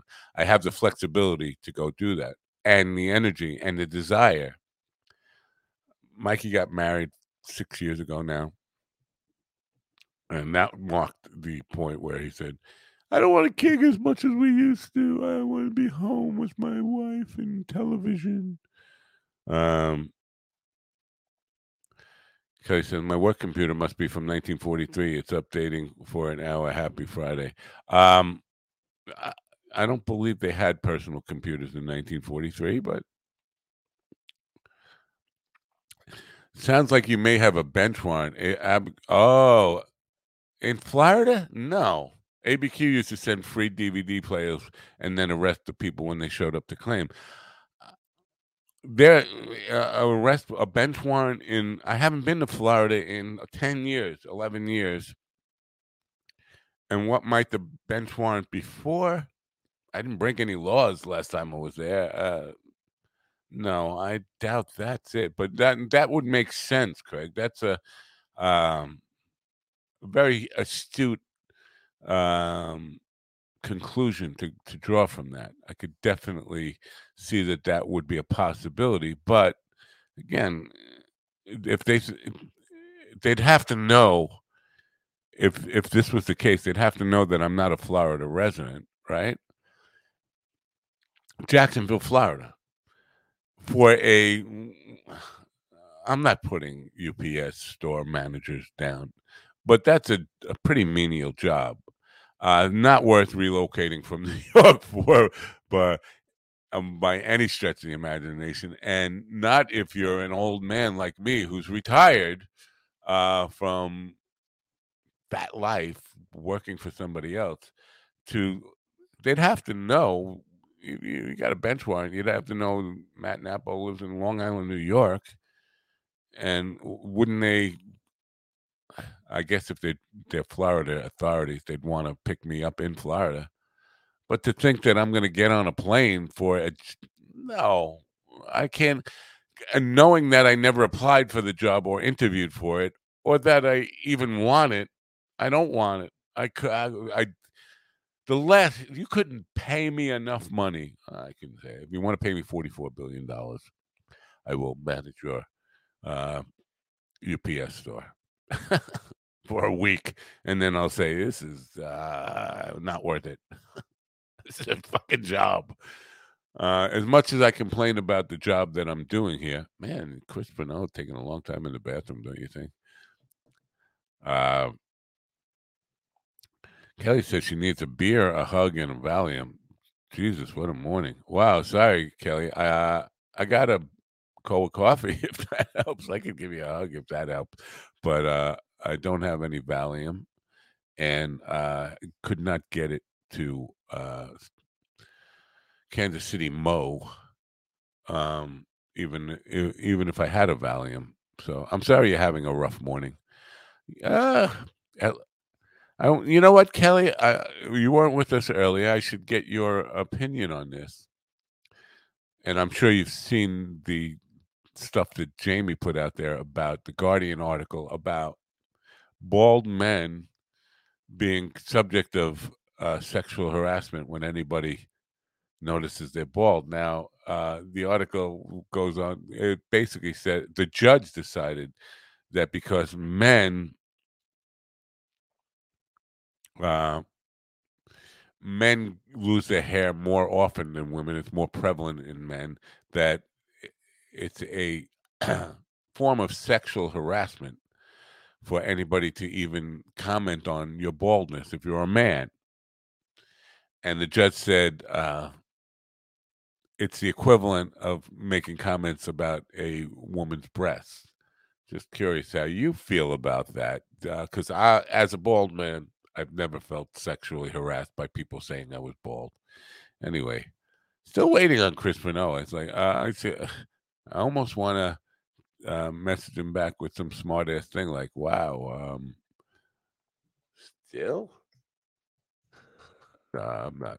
Let him let him do what he needs to do. I'll give it I'll bust his balls when he when he gets to the program. If and when. I mean, let's maybe he's having a uh, Carl type morning in, in in the bathroom. I don't know.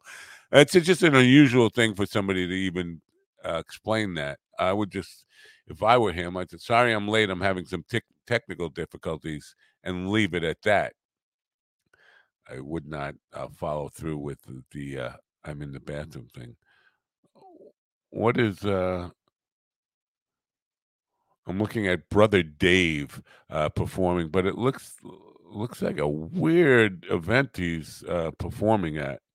Um, I can't see what he's doing here. Brother Dave's a really good guitar player, man. I'm really impressed with him. Anyway, um, Chris Pino is with us now. He's in the back end, and uh, he's a comedian from uh, New Jersey, I think Bloomfield, New Jersey. Um, and I think, I don't know this for a fact. It's hard to it's hard to pin down uh, people that I have not actually met before, uh, but I think he also is a musician of some sort. So let's get to the bottom, and we'll ask the best way to just go directly to the horse's mouth and ask him. He's with us now. Let's welcome in Chris Pino. Uh, Chris, hey. Welcome. Hey, how, how you doing, buddy? Uh, I'm What's doing up? well. Uh, you you were in the bathroom. yeah, yeah. It was like it feels like when I'm at work and I'm ten minutes late. I'm it, taking it, like the most. It, it's morning. Thing, yeah. You're not a mo- you're not a morning person, I gather. Oh no, dude, no. But I definitely wanted to do this. I wanted to come on. You know. Yeah, I appreciate that. You know, uh, that's a difficulty with doing a, a morning show and wanting comedians to come on. No comedians are really morning oh, yeah. people. Yeah, but at least you're East. Yeah, at least yeah. you're East Coast though, because I've had people on from uh, a lot of people on from California, West Coast. So this would be seven a.m. for them and getting up. And, uh, so with you, yeah, dude. Um. Comedy. How long have you been doing comedy? Uh, like a year and some change now. A little bit over a year now. All right. Getting into what, it. Yeah. What What got you started in it? Did you always want to do it? Uh, I was always like the funny friend a lot of the time. And yeah, uh, yeah I guess like, and uh, I don't know, just like a, like the pandemic happened and couldn't play music really yeah. anymore. But comedians don't really care about much about the pandemic that much. So, like, I was able to get into that, and now, like, it was cool because I didn't have a job either at that time, so I was able to just, like, just completely yeah. do comedy every single day. So I, like, kind of, like, was able to get better faster than most new people. So, yeah, that's, that, like, yeah. I appreciate that attitude because this is my approach to podcasting. I, when I started podcasting, I decided if I'm going to get into this, I'm I'm not going to take the slow road. People do one show a day, one show mm-hmm. a week, one show a month. I'm like, fuck that. I'm doing two shows a day, three shows a day. I want to get good, popular, oh, yeah. and, and well-known as fast as I yes, can. Exactly. Well, you have the benefit of being young and having mm-hmm. your whole life ahead of you. I'm an old man, so uh, time is of the essence for me. Yeah. Uh, but uh, your first time on stage, was it a dare? Was it because... Uh, uh, no, I was, I was just bored one day, and I was like, I need to do something. Like, I haven't gone outside or, like, really like talk to anybody like ever, and I gotta I gotta get out there again. So I just like went on Facebook and found like you know like some like comedy open mic group, and then found uh like my first mic I went to, and then I just decided to do it, and yeah, that's it's been history from there. Was it was it local in, in Bloomfield, New Jersey, or did you go to the city? What Oh, I know. It's like they're all in New Jersey. They're in uh, like Elmwood Park and stuff oh, like yeah. that. Mm-hmm.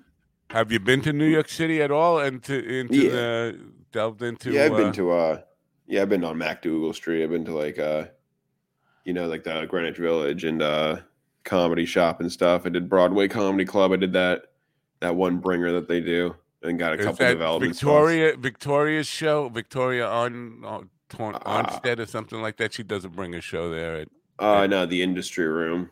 Okay. I tried that one out. Yeah, but that was fun. Yeah, it was good, you know.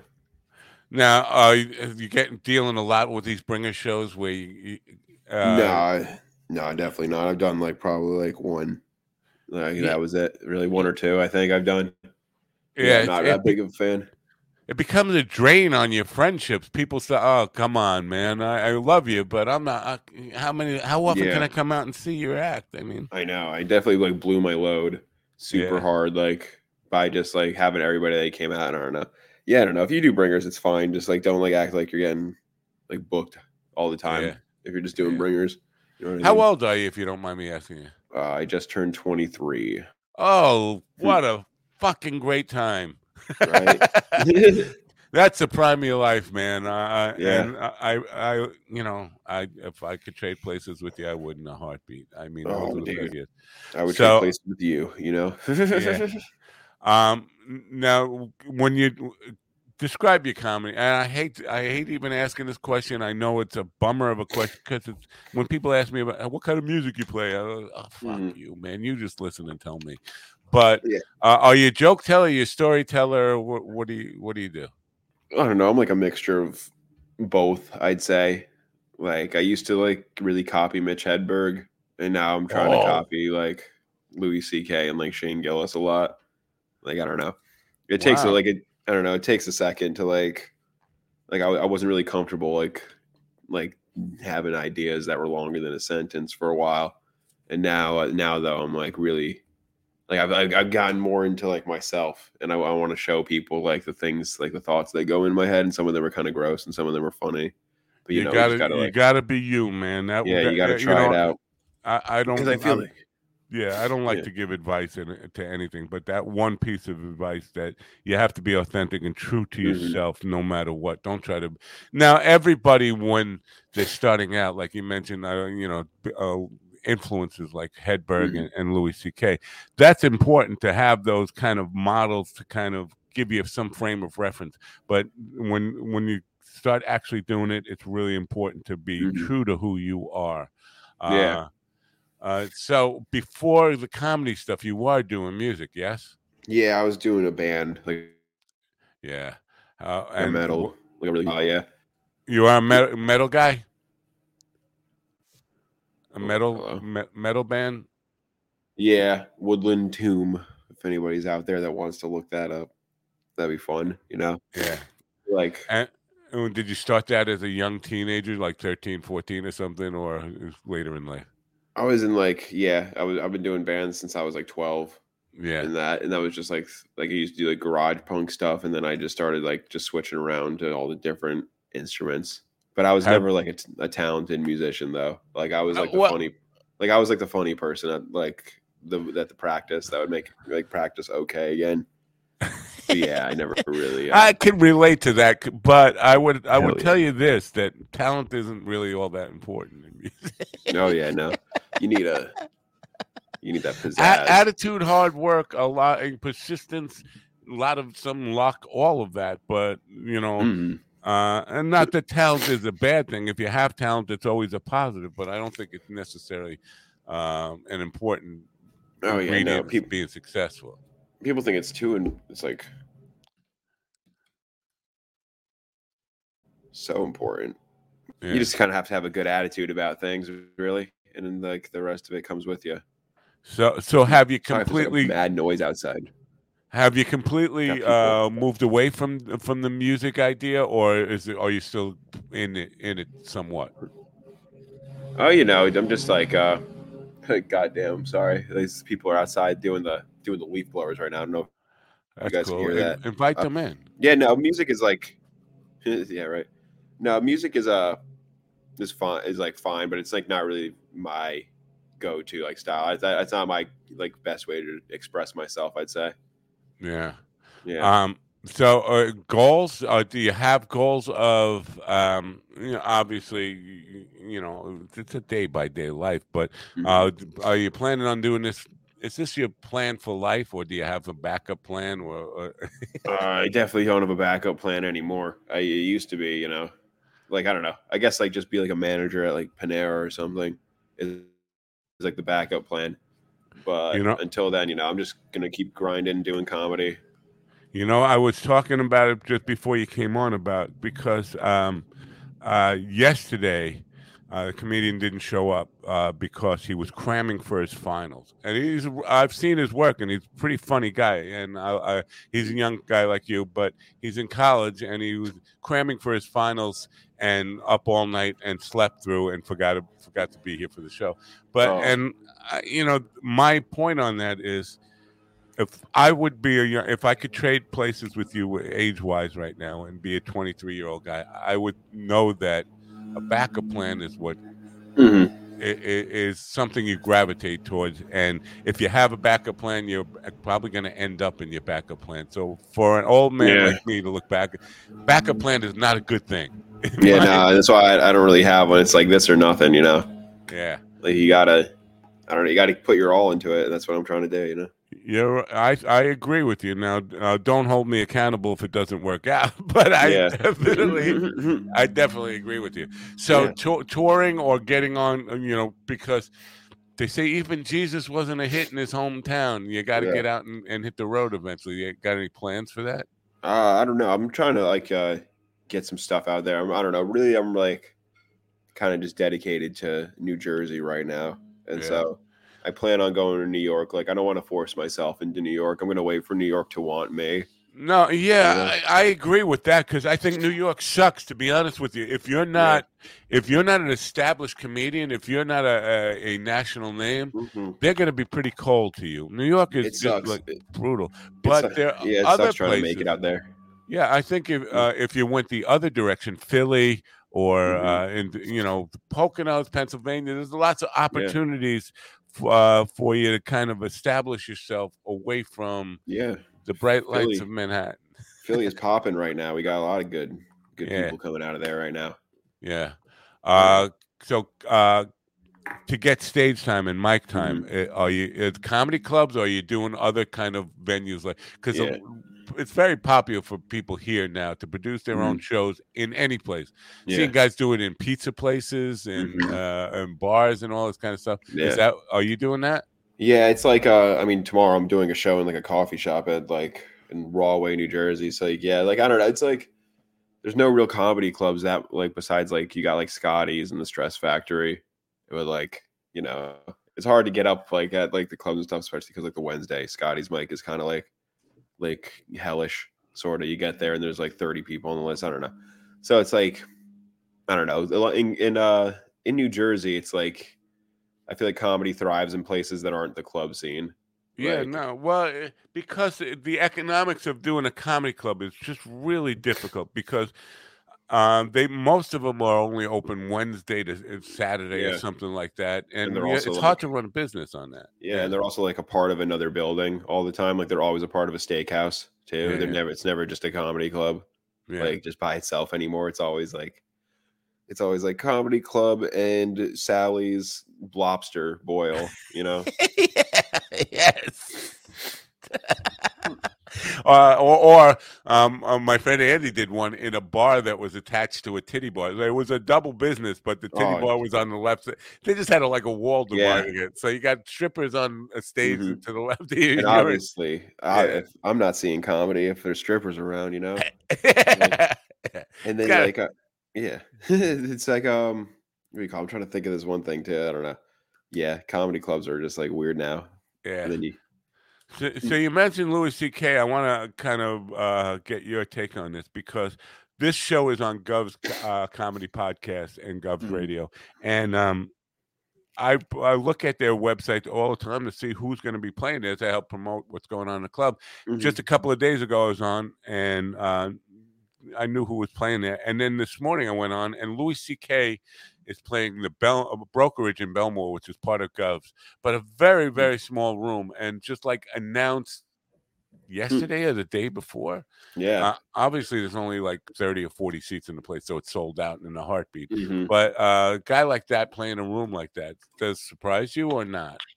Uh, no, nah, it seems it seems like the move. That's like how you get. That's how I feel like that's how you get some of the probably like the best bits, and that's probably how when you get like your best sets too, or like that's probably the best time to see them, like when it's like that really intimate setting, yeah, and stuff. Because like I don't know, it doesn't matter how big you get. I feel like all those like bigger dudes, they even like, like they want to go back to like when comedy was that, you know. Yeah, no, I, I I could definitely see that, and and small is one thing, but this place is like extremely small. It's like the mm-hmm. size of the room that I'm in right now. Oh it's yeah, no, I this this is what reminded me of that now. So, yeah, so like I did a show once at Phoenix Bar, and it was like a gay, it was like a gay bar and stuff, and they had like the side room dedicated to comedy, and it was like probably like the size of like a hallway and stuff, and they kept like the jukebox on like the entire time, so it was just like you're trying to do comedy, meanwhile like fucking like Celine Dion and like J-Lo are just like playing Blair and stuff, and like you're getting heckled by like these great songs and great music, and nobody wants to like listen to you because like they just want to go out and dance and stuff. Wow. Yeah, you know, yeah.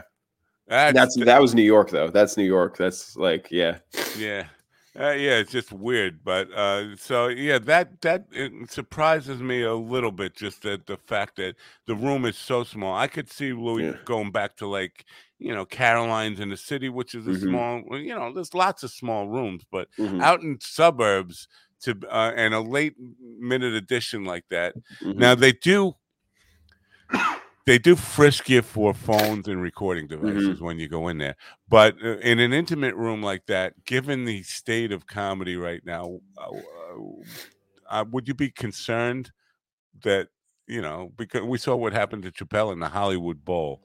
Uh, that, like, people, if I were to do like a small room, yeah, uh, I don't know. No, I feel like that's like that'd be fun, yeah. you know. And like, I they, there's nothing to really worry about if the phones are all gone and stuff. I don't yeah. know. I some yeah, I kind of used to, before I got into comedy, I used to think that was kind of like lame that they would like do that, but now I completely understand it because like, you know, you don't want one of your bits taken out of context and something that's like half written that you don't even know. That's kind of like, it's kind of just a bad thought that you haven't made funny yet. And like right. someone's recording that, and that's horrible. And so like, you know, you'd rather like wait for it to, so that's why I think those rooms are good for that. You probably yeah. like, I don't know. I wouldn't know that because like, I'm not like at that level, but like, you know, maybe. Uh, of, of course. Yeah. No, I think no matter what level you're on, those rooms are good for developing your act mm-hmm. and, and kind of working on material oh, yeah. without a doubt. Definitely.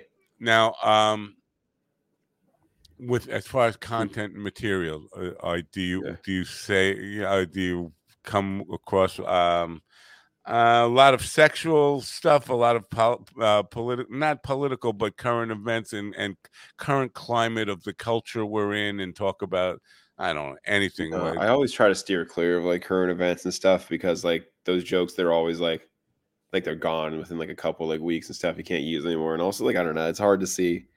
Like, like you see, like comics try to do cultural like event stuff, and it never like I don't know. It's just not my thing, really. I'd rather so, just. uh So what like, kind of things? Guess, what kind of things do you uh, subject matter?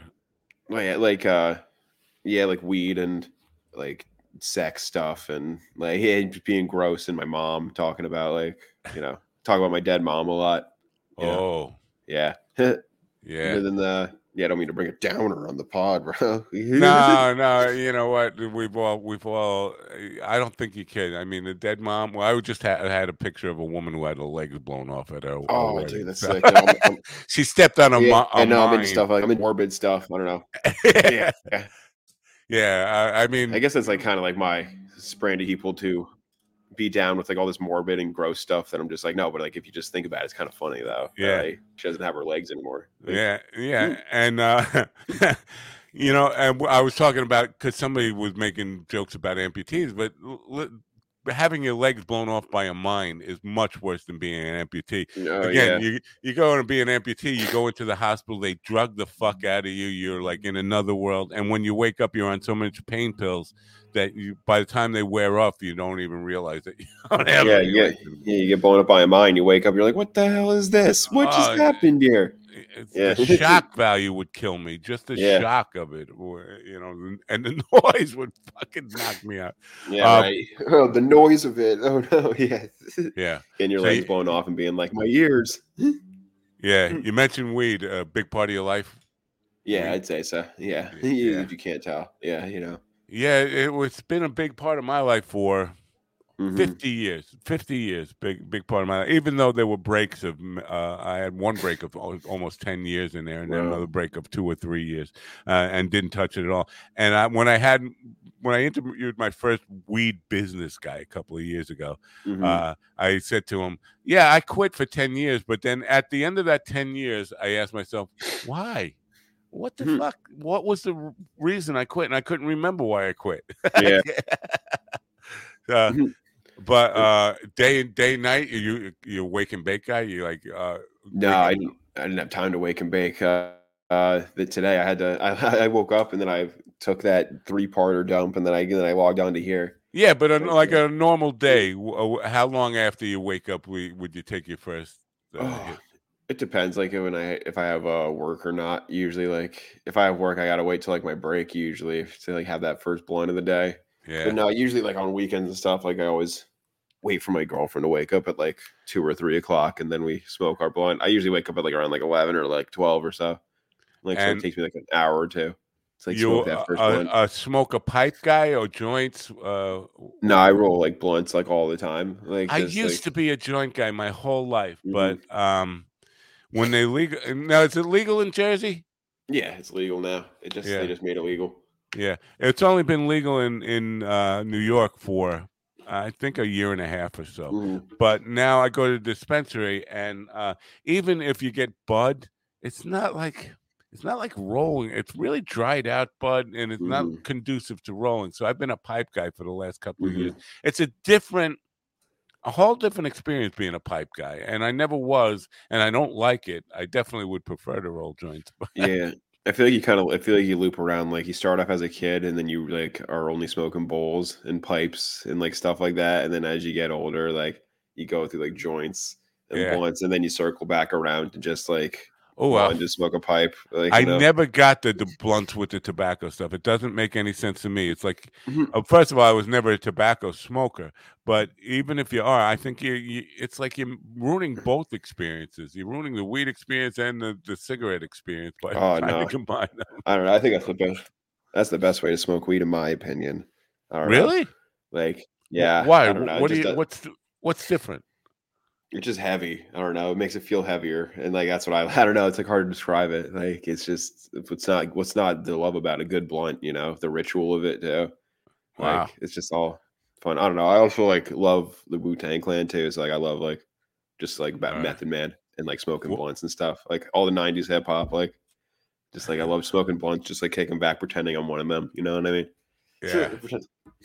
um. Oh. What about edibles? You're an edible guy or not? Edibles never really work on me. Like no matter how like good they are, like I'll just like keep eating them, and then it never works.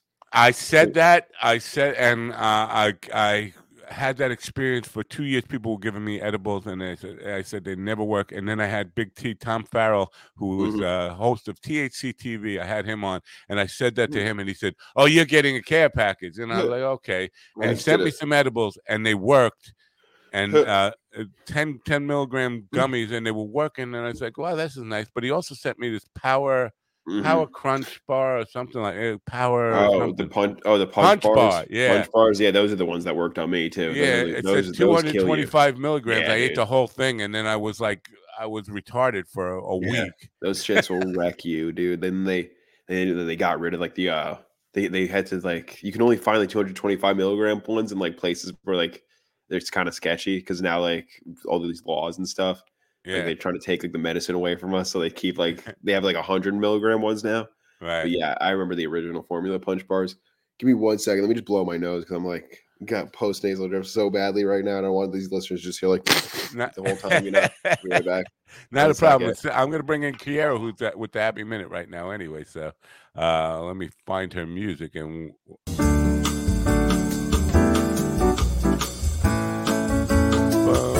Back.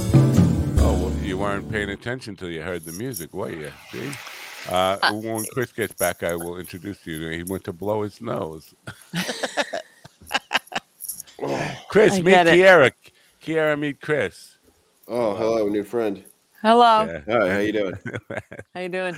I'm doing so, well. So, what did you send me when uh, during the break here? Uh, you sent me te- Rust and Bone. Oh, that's the that's name of the, the movie? movie. Yes. Rust and Bone. Let me let Rust me read you the description. Hold on. Please do.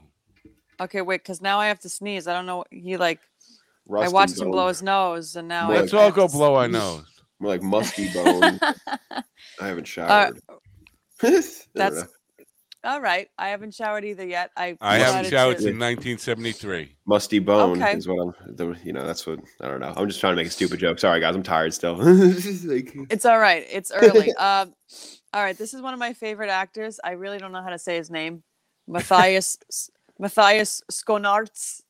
I'm sorry. And he's it's one German. of your fa- favorite? I've never heard of him. It's a German last name, and I just, I'm so bad. We all know with pronunciation. Yes. But anyway, this is Rust and Bone. It came out in two thousand twelve. Everyone should watch it. Uh, I'll just give the description quick. Ali, a former boxer and single father, meets Stephanie when he saves her from a brawl at the nightclub where he works as a bouncer.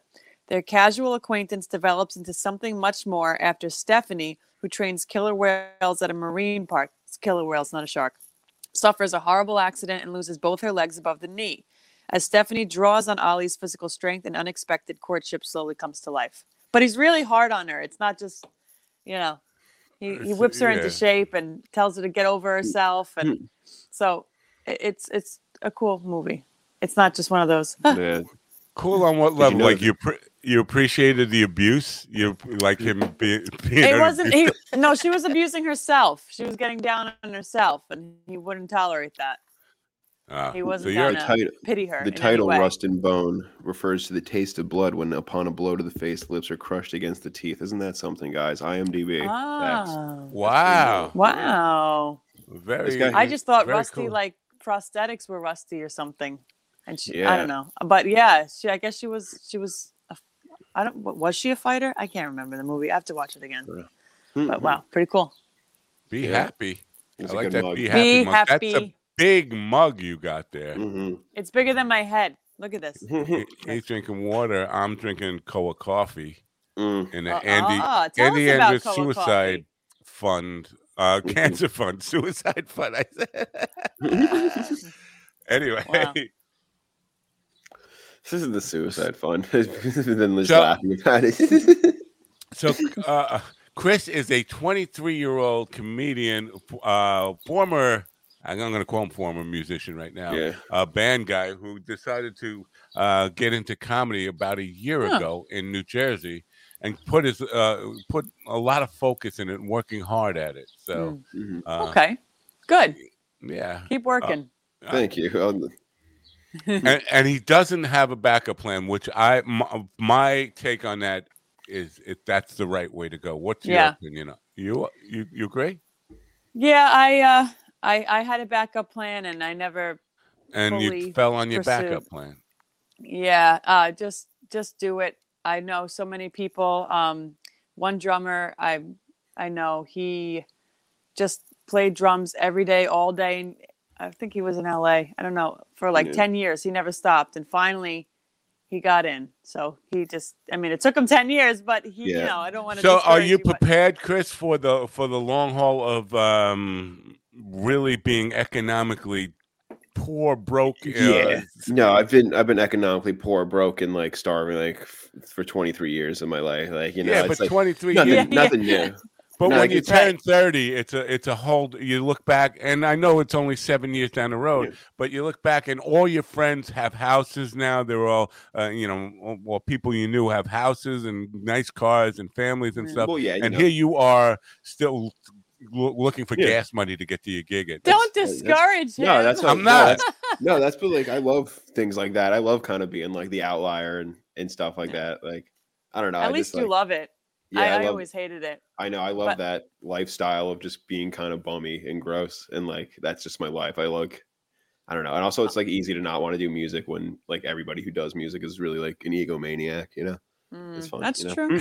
That's true. You think I'm an ego man? Oh no, no, no! You're cool because you no, you're cool because you don't play metal music, and metal musicians are like a special type of breed of like horrible person. Like it's just like I don't you know. should listen to my brother. Um, he actually his band made it to Pandora. Uh, oh, what the what hell band? are they called? Oh my gosh! See, always on the spot. I can't. I can't think of it right now. No, He's a because uh, you have heavy uh, metal. Yeah, um, let me know.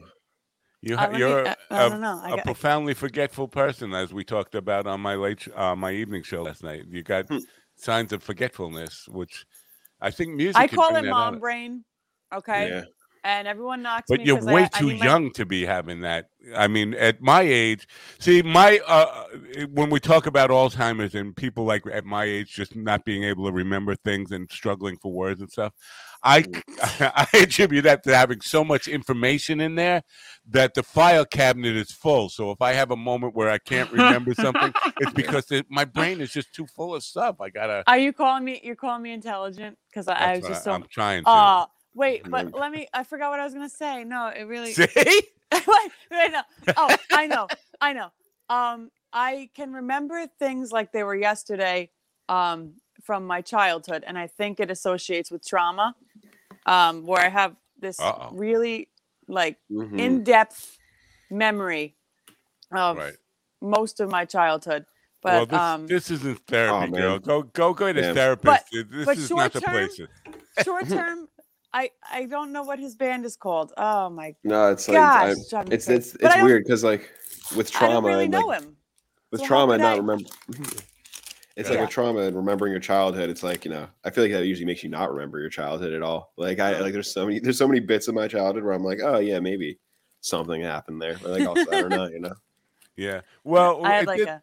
I'm curious about this because you, you talk about some stuff that was obviously you went through some stuff there. You talk about your dead mom. Yeah. When oh. you when you're talking about life events for you, how mm-hmm. much of it do you keep? Because this is a question that I, I'm struggling with right now. It's how much do you keep true and actually uh, accurate to the fact, or how much license do you give yourself to add on, you know, things that not necessarily were part of the story, but they make it funny to add that in. Do you do any of that? In I don't know. It's like hard because like my life is kind of like, it feels like it's written by by God himself to like have these weird, like darkly comedic moments in it where it's like, yeah, of course. So, like, I don't know. There's not like too much comedic license. I, I feel like the only time like there's like I'll have like a thought of something where it'd be like wouldn't it be funny if this happened, and then I'll just tell it like as if it did happen. You know what I mean? That's right. About like as much as comedic license that I take. A lot of the time, yeah. like like I'll like you know like I'll be like buying weed for my weed deal. I'll look across like the house next door. There's like an open window, and I'm like, what if I just saw some dude like fucking his girlfriend like up against the window there, and you know, and like and then like it's funny like though, and when you try to tell that bit by just like being like. Wouldn't it be cool if that happened? Like if people, think, people like look at you like you're weird and stuff. So like you kind of just have to be like, I was there and I experienced right. seeing that, and then like you, then you're not the weirdo in that uh, anymore. You know, that's, it, like... that, that's interesting. Yeah. Uh, and yeah, I, I I I get that. My problem is trying to tell stories that from from my life. I'm not sure where I've uh, my memory fails me, and if I'm getting it right, because yesterday I brought up a story, and Kiara uh, pointed out that it couldn't be right about a, a young girl who told me that she was born at Woodstock. Now I went back and did the research. I've been telling that story probably which, for twenty which years. Which Woodstock now. was it? Yeah, the original was, Woodstock or like Woodstock ninety-nine. The original like, Woodstock. Like, oh no, but that baby but was she like was only tw- horribleness. Yeah, I was telling as if it was the original Woodstock, but she uh, yeah. clearly too young. The math didn't work out. Yeah, so maybe I she think, was in her thirties or forties yeah. and told you she was twenty. That's what I was thinking after we. No, no. Or maybe it was yeah, or maybe it was like one of the, like the newer Woodstocks, like the ones with like Limp Bizkit and Green Day on it and stuff. Like I think it was her. I think she was telling me it was her mother who was born at Woodstock. Oh. I'm pretty sure that that's what the real story is, but I can't even be sure right now. That that's how foggy my memory is. So I'm telling this story as if. I know it's uh, true, but I don't know it's true. Or maybe you just have man ears, because when I talk to Matt, he just looks at me and nods like he's listening, and then mm-hmm. he'll ask me questions about what I just told him.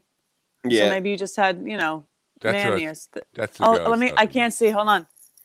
Oh, she's beautiful. Oh, she looks like um, Nicole Kidman.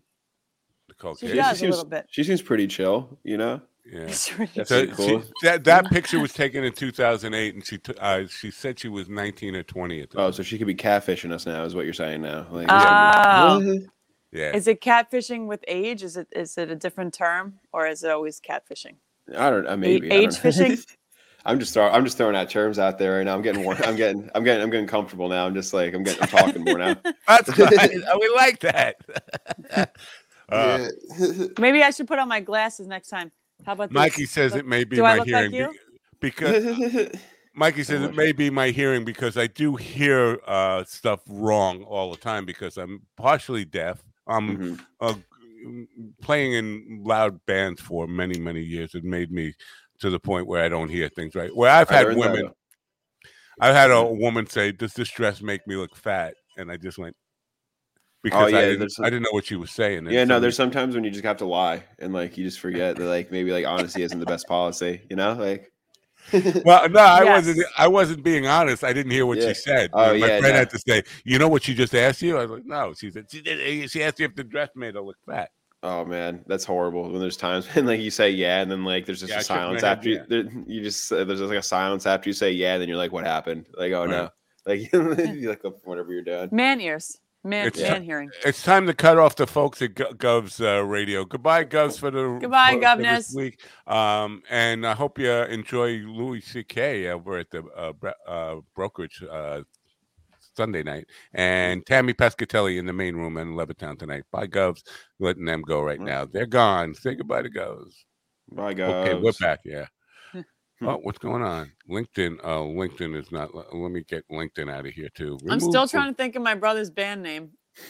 um, I'm, excited. I'm excited. I'm excited to hear. Uh, hopefully, if I, I've heard of it, too, that'd be funny. Well, It'd be funny if it was a band that like, I love. Like, why don't you just call him and say, what's your band I name? don't know him well. See, that's the thing. Like we. You think don't know your brother well? Bad... Yeah, no. that's. We think we have a. I have a bad memory, but I've really only known the guy maybe like two years out of my life. No. No, yeah, I can't talk about like knowing your siblings yeah. well either. I'm like the oldest sibling, and I'm like I'm like the older brother that's like always talked about, and then like I ne- I'm not around at all. Like I'm just like a legend, like a member, a like I'm, I'm a folklore. Shadow.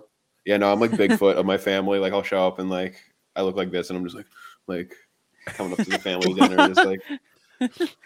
So, uh, um, when you're outperforming, mm-hmm. um. working blue versus working clean. Obviously, you're talking about weed and stuff, and you're talking about. Uh, I, I only know a little bit about what you're talking about, but mm-hmm. um, are you cognizant of uh, not just like overwhelming people with like uh, profanity and stuff like that, or you don't care? You just you just as no, it comes out, like, it comes out. I don't try to like do it to people, but like that's just kind of like my even like off stage. It's like what happens a lot because I'm just kind of like an open book. Yeah, like, I'll tell you. I'll tell you like whatever and stuff. So like that's a thing too. Like I'll say things that like aren't necessarily funny. Like this is like another bad thing that happens too. Like you'll tell a story from your life and then it's like it's funny to you because you experienced it and like you have had time to process it and laugh about it now. But then you tell these like traumatic events to other people and they're like, that's not funny. That's just sad and scary. Like I'd be so I'd be crying if that happened to me. And it's like, well, no, you can't cry because then you're not laughing. You know. I don't know. Yeah. So like I don't know. I like I don't try to like be like as gross as well, I mean sometimes I try to be as gross as possible because like you just have a room and you're like, oh, this will be fun. Like you pick out like one person in the room and you're like, I want to see that person go like ew. Like I don't know. Yeah. yeah, you know, um a lot of a lot of successful entertainers have purposely been shockful early mm-hmm. in their career, try to make things as as cutting edge or edgy. I don't know if that's a, yeah. a word anymore. But as you get older, you kind of get more, not cerebral, I don't know, more um, more just straight ahead of, you know, life uh, issues without yeah. having to be shocking. So, but yeah, well, it could be a yeah. good boost. Yeah, it's like experience, you know. It's like as you get older, you get more experience. You kind of don't have to talk about like, you know, like fucking and sucking dick and stuff like that. You can just like You can you can talk about like real life stuff, like things that like bother you. I don't know, you know, the yeah. things that bother me in life are like sucking dick, you know. I don't know. Like, yeah, I, I, yeah. I don't have like I'm just like twenty-three and stuff. I don't have like that big of like a worldview outside of like you know my own, and I know that, and you know, but it'll come at a certain point, you know. It, yeah. So you graduate, you graduate from from oral pleasure to nothingness to, as you get older. You, yeah, you know, you, you, you know. find pleasure. Yeah, you find pleasure in nothingness. Then, like afterwards. Okay, so you just yeah. all right. I could. You know. Okay. So I don't know what I'm saying right like, now, guys. Um... I don't know what I'm saying right now. Like, I'm just, I'm just being crazy, guys. I haven't had any coffee yet or anything. I'm just. This is the first. I haven't had Koa coffee. No, Koa dude. Coffee. Oh man, it's delicious. Hell Let me yeah. tell you something, Chris. When, when yes. you do when you do go to get your coffee, don't go with your regular chock full of nuts, Maxwell House Folgers. No, nope. mm-hmm. no. Nope. There's only one brand of coffee you should be uh, mm-hmm. going for, and that's Koa Coffee. It's it's handpicked right. on the uh, slopes of the Mauna Loa volcano in Hawaii mm-hmm. and delivered directly to your door. It's the best coffee in the world. It's called Koa Coffee. Check it out. Links in oh, the yeah. Dude, that's a good dude. I gotta I respect that. I'm bad at plugs. I'm so bad at plugs. All my yeah. shit. Like, but you guys are on point. I love that. Well, no, well speaking of plugs, do you have any upcoming shows you want to plug? I got your uh, Facebook going across the bottom here mm-hmm. in case people want yeah. to follow you on Facebook.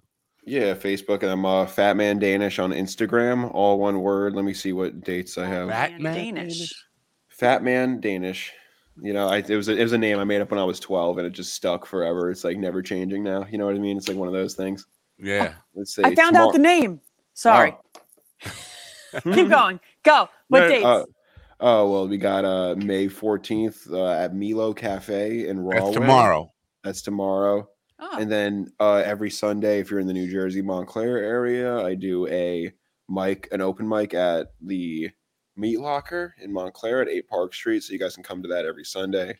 June second, we're doing a show there with Nate Marshall of the Panties in the Mouth podcast. He was just on Barstool Sports as well. Uh, let me see.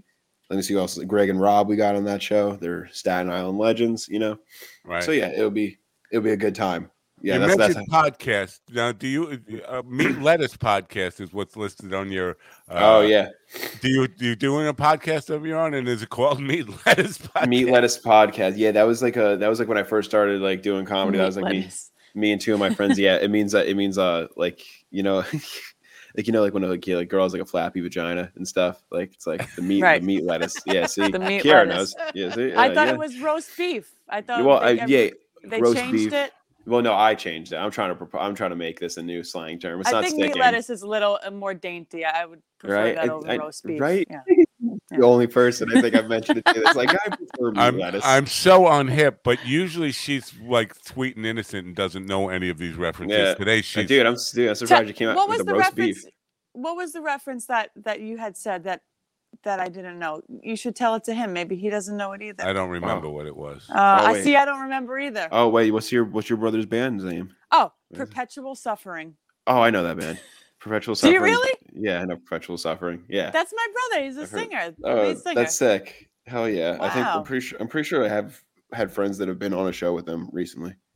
Yeah. Really? Perpetual Suffering yeah. is my life story. Mm-hmm. Let me tell you, it's a you, very brother. scary Amen. sounding band. I, I gotta like... tell you, I feel really stupid because I earlier in the program I said meat lettuce. I wonder what that what that's all about. And, yeah, I, and now I was, you know, it's debunked. Yeah, but yeah. I exposed myself as being a real out of no. Touch. It's no, it's fine because it's like it's literally a slang term that I made up from my own stupid brain. Meat lettuce, like I don't know, it's just funny and sticks. Yeah, but yeah. But... I my my the highlight of like my life was getting like. some uh, bringer like host to like announce that to like a room of like a hundred people being like any host the Meat Lettuce Podcast and I was like they're like Chris Bruno everybody I'm just like thank you I don't know yeah. that's a, that's the main reason why it's called that so I can have people be confused when they talk about it it's funny but yeah I haven't done I haven't done an episode of that in like a year or so probably now I want to get back to it though it's just hard because the two guys that I do it with are both one's in Philly one's in New York yeah. so like and I'm in New Jersey, so we're all in three different states, have like three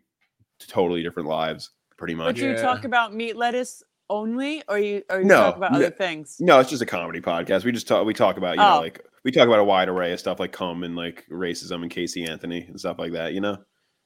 Yeah. Okay. No, okay. I'm, not, I'm not trying to no, I'm not trying to make enemies right now, guys. I'm just I'm just trying to make laughs, you know. That's all I'm trying to do. Make laughs. Well uh motto. With with regard to content and what is there anything that like is and I, I'm I think yeah I think you're gonna probably tell me no that like any subject matter that is uh, off limits to comedy. I don't know. It's like me and my girlfriend talk about this a lot and stuff. I don't know. It's like my, I like, I obviously I don't ever want people to be upset by like what I say and stuff, but it will happen. Mm. And you just kind of have to be prepared for that as a comedian and stuff. But I don't know. I think it's, uh, I don't, I don't really like the culture of it being like, if everybody's having a good time, when one person like doesn't like it, it kind of has to put a halt. It ruins the whole thing and stuff, which is like, I don't know. I don't really get like, I don't know. That doesn't seem very fair to me, but I do understand. I want people like to feel like they're valid and everything and stuff. Yeah. I don't know. I was just watching something on this where it's like, I don't know. I'm not an expert on anything I talk about. I know that my job is to make people laugh. Right. And I feel like if, if someone doesn't, if someone doesn't see that for me, then it's on them. Yeah. Mm-hmm. Like if you, if right. you want to ta- if you want to take what I say and take it personally, that's on you. Like, I'm not trying to do that to you, but also like, also if you do feel that way, I'm willing to listen why you feel that way to hopefully maybe get you in the right direction as to why, like, I'm not, I don't want to hurt anybody.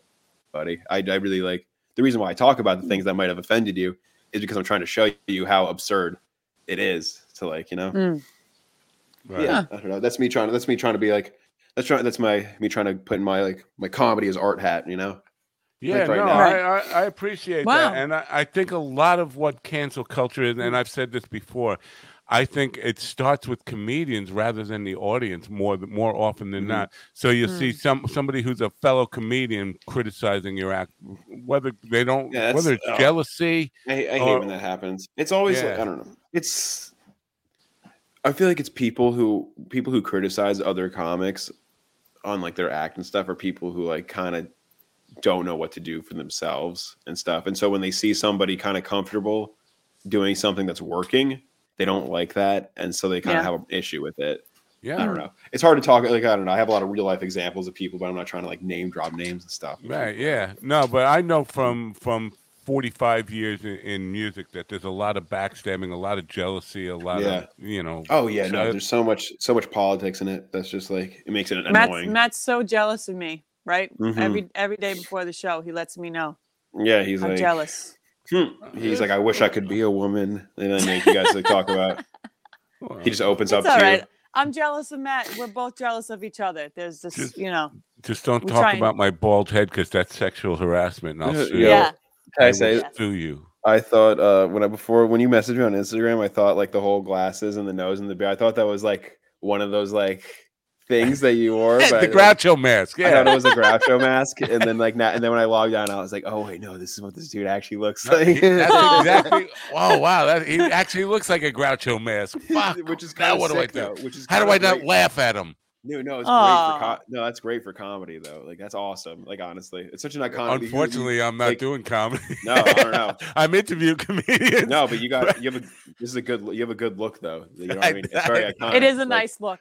Iconic look, like you know, I, I always yeah. wear like the same green like hat all the time. I don't, I'm yeah. surprised I'm not wearing it now to like make sure I got my trademark on, you know. But yeah, it's like I feel like that's another thing with comedy too. It's kind of you kind of have to like make yourself like almost like a cartoon character.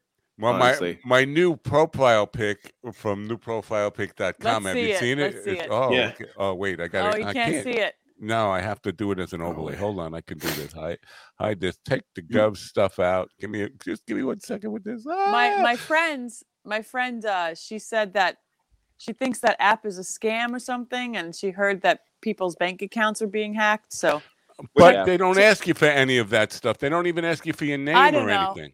I don't. know. Oh, the what new. Oh. The- One of those weird I like thought, Russian sites that like tells yeah, you which friend's character you some, are. Like somebody said yeah. it was a Russian site, but again, they didn't ask. They didn't even ask for my name or email or any of that stuff. Because they so already I, they already got that yeah. stuff from your Facebook. They don't need to ask you for it. They already know it. Like, ah. Uh, oh maybe. no, Matt, that's it. I think you might be getting. It could be. I'm I'm looking for it, but I don't I don't see a poster. Maybe. I saved it in the wrong. Oh, one. Here it is. One. I there thought you someone go. drew me. I thought that you had an artist from Fiverr draw me. No, no. There you wow. go. Wow. Look at that. That's now, actually a really good picture. That yeah. That yeah. doesn't look like Groucho there. It looks more like uh, Jesse that Ventura. Like, that looks like that looks like Bronson. That dude who like. Oh yeah. That that that like yeah. That's what you look like. You look like the guy who was like the, the most badass like fighter yeah. in the world. I, I, I, yeah. I look You're like not Groucho Marx. You're I look like I'm, I want to fight. Definitely, he wants you to do. fight you, dude. You look like yeah. yeah, dude. You look exactly like that one, like yeah. the most dangerous man in the world, bro. Like that's awesome. That's a sick yeah. look. Wow. I wish I looked like that. Wow. Yeah, I've I've had many looks over my my life, uh, chameleon of, of things. But that's why I kind of, when you talked about your Instagram name, I, branding is important. And yeah, that's what that's what I mean. Yeah, you gotta have branding so you can yeah. like, yeah, yeah. It's like you want to dress like that's why I dress in like different like I don't know. I have like four like comedy outfits that I have, and it's like mm. you know what I mean. I feel like you kind of want to have like simple mm. like little looks that make you very like. standoutish, so it's like, oh, you know that comedian like the green hat like all right. the time, right? Or, like, the comedian with the mustache and stuff like that. That's why people, I don't know. I think it's right. important to have uh, something that people recognize. Yeah. You know, it's, too many comedians go for the really low-hanging fruit as far as mm-hmm. like uh, you like the blue collar get her done and uh, yeah. you might be a redneck and all that kind yeah. of stuff. Uh, those catchphrases, but it's something that establishes your brand, so people immediately mm-hmm. recognize the brand of comedy that you're bringing, uh, or music, whatever it is. Oh uh, man, I wish I could be a catchphrase comic so badly. Like that's yeah. like a that's a lost art form now. You've seen like Hamburger Jones and stuff like that, and like hamburger, bro. It's like this guy. Uh, I don't know. It's so funny. All those dudes are like catchphrase comics. It's so funny. It's like all like. like middle-aged black dudes who are like, you want to know why I say hamburger instead of cursing? And it's like, it's like they always just like, I don't know. It's just so fun. It's such a funny fucking world, dude. You just got to go on a rabbit hole one day and just find like all yeah, the catchphrases. You just said the, the phrase middle-aged. What does middle-aged mean to you? Oh. I don't I don't know. Like, is I, I isn't like it actually like, I have no clue. I've only heard, I've heard middle-aged that term since I was like a kid, and I have never understood like where that line, like with the actual age of middle age. We've argued about it on this week on this program because uh, Hillary Duff did a, uh, a oh. nude layout in some woman's magazine. And I said, I remember when she was a kid, now she's a middle-aged woman, and uh, she turns out she's thirty-four, which oh, is not okay. quite I mean, middle-aged. Yeah, I mean, I guess I was going to say, like, I feel like the earliest that you can be middle-aged would probably be like maybe like thirty-five, like late thirties. thirty thirty-five, like, like the late, yeah. But I think it's uh, we we nailed it down to forty-one because women's yeah. life expect, expectancy is eighty-two, so okay. half of that middle would be forty-one. But yeah, oh, yeah, I kind of agree. thirty-five is middle age. Now I have. I don't like that. I don't like thirty-five being middle aged. Of course you don't, because you're getting close. No, man, I don't want. No, we're not going to settle. I'm not settling for that. Oh. I told you someone well, called me ma'am. Someone. Oh, called you don't me like ma'am. ma'am? Oh man! It was the I, first time I was ever called ma'am. Would you and prefer I miss? Almost, hey, hey, yes. miss. Yes, it's really? Better than ma'am, ma'am, ma'am. ma'am. Please no, calm ma- down. Yeah, young ma'am. Lady. If I call you young lady, oh young that's lady, yeah, that's that's a little that better. Feels like I'm. Uh, oh no, here, no, ma'am and lady. That's another yeah. thing that I was called hey, ma'am, lady. And then I was called lady. Lady, hey um, ladies. But now officially, you're a senior citizen.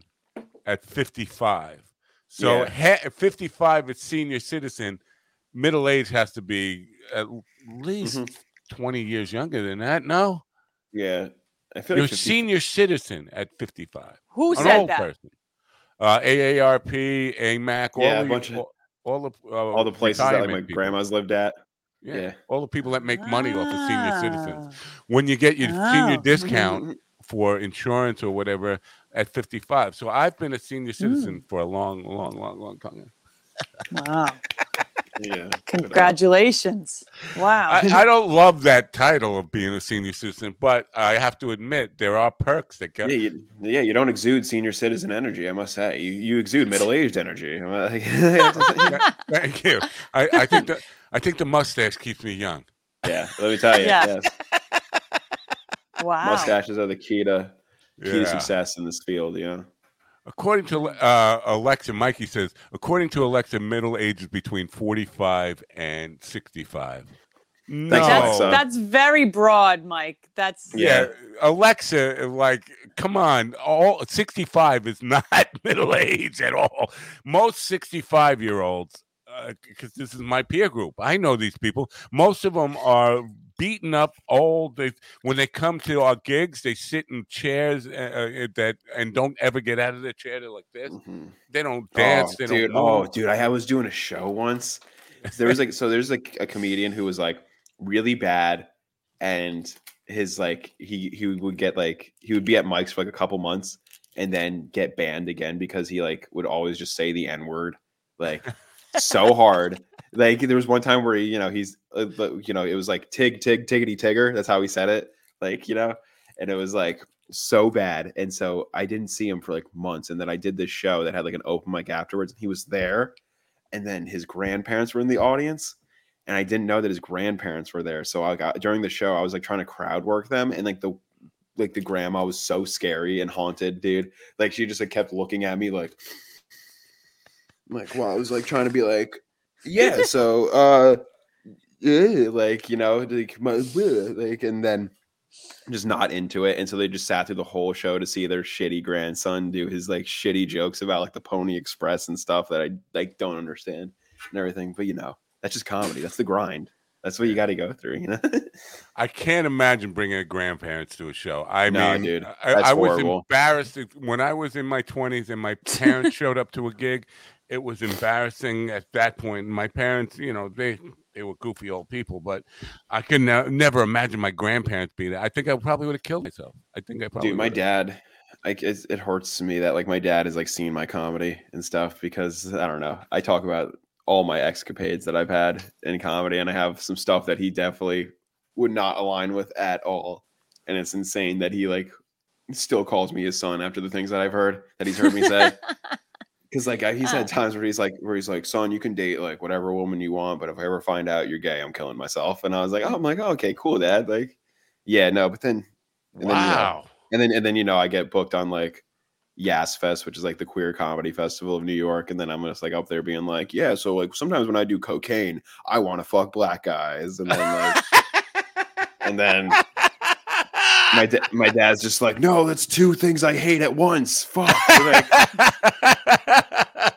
well, I uh, think that's a mark of a good comedian. I, I I'm right. I'm glad to hear you doing that because I think you have to be willing to uh, give your father a heart attack to be a good comedian. Yeah, you, yeah, right. You got to be willing to have your family be like, like if your family's not like, hey, why didn't you do, why, like why did you tell jokes like that? Like why can't you do nice stuff? Like yeah, I feel like you're not doing it right. Like, you got to be like, you have to be upsetting your family.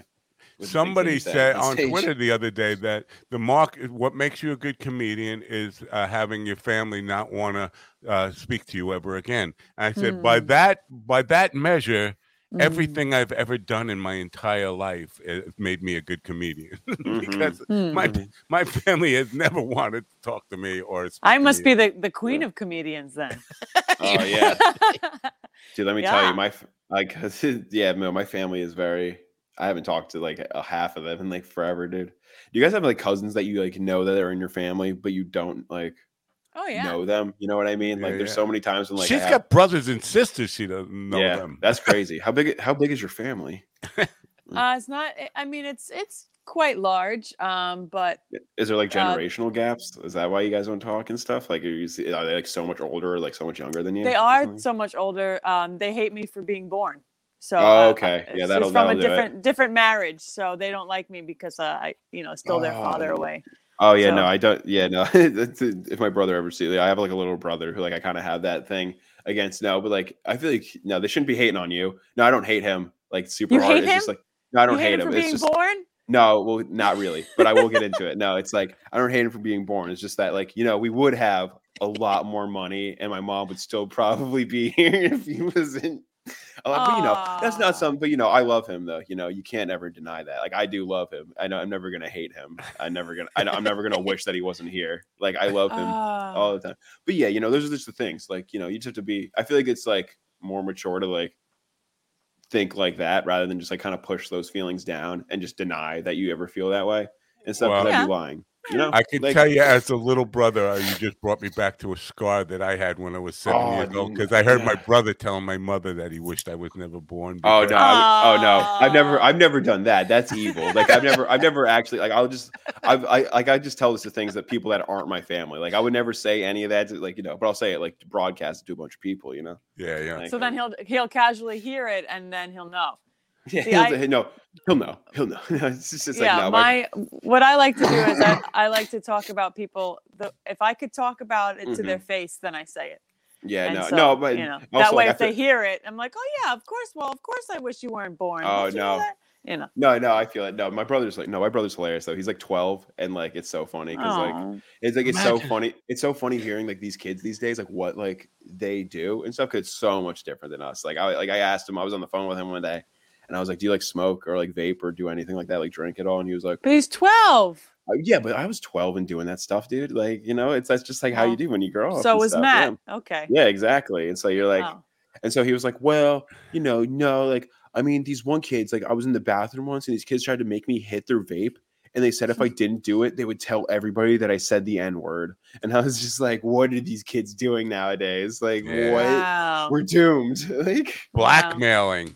I know, right? Blackmailing with like.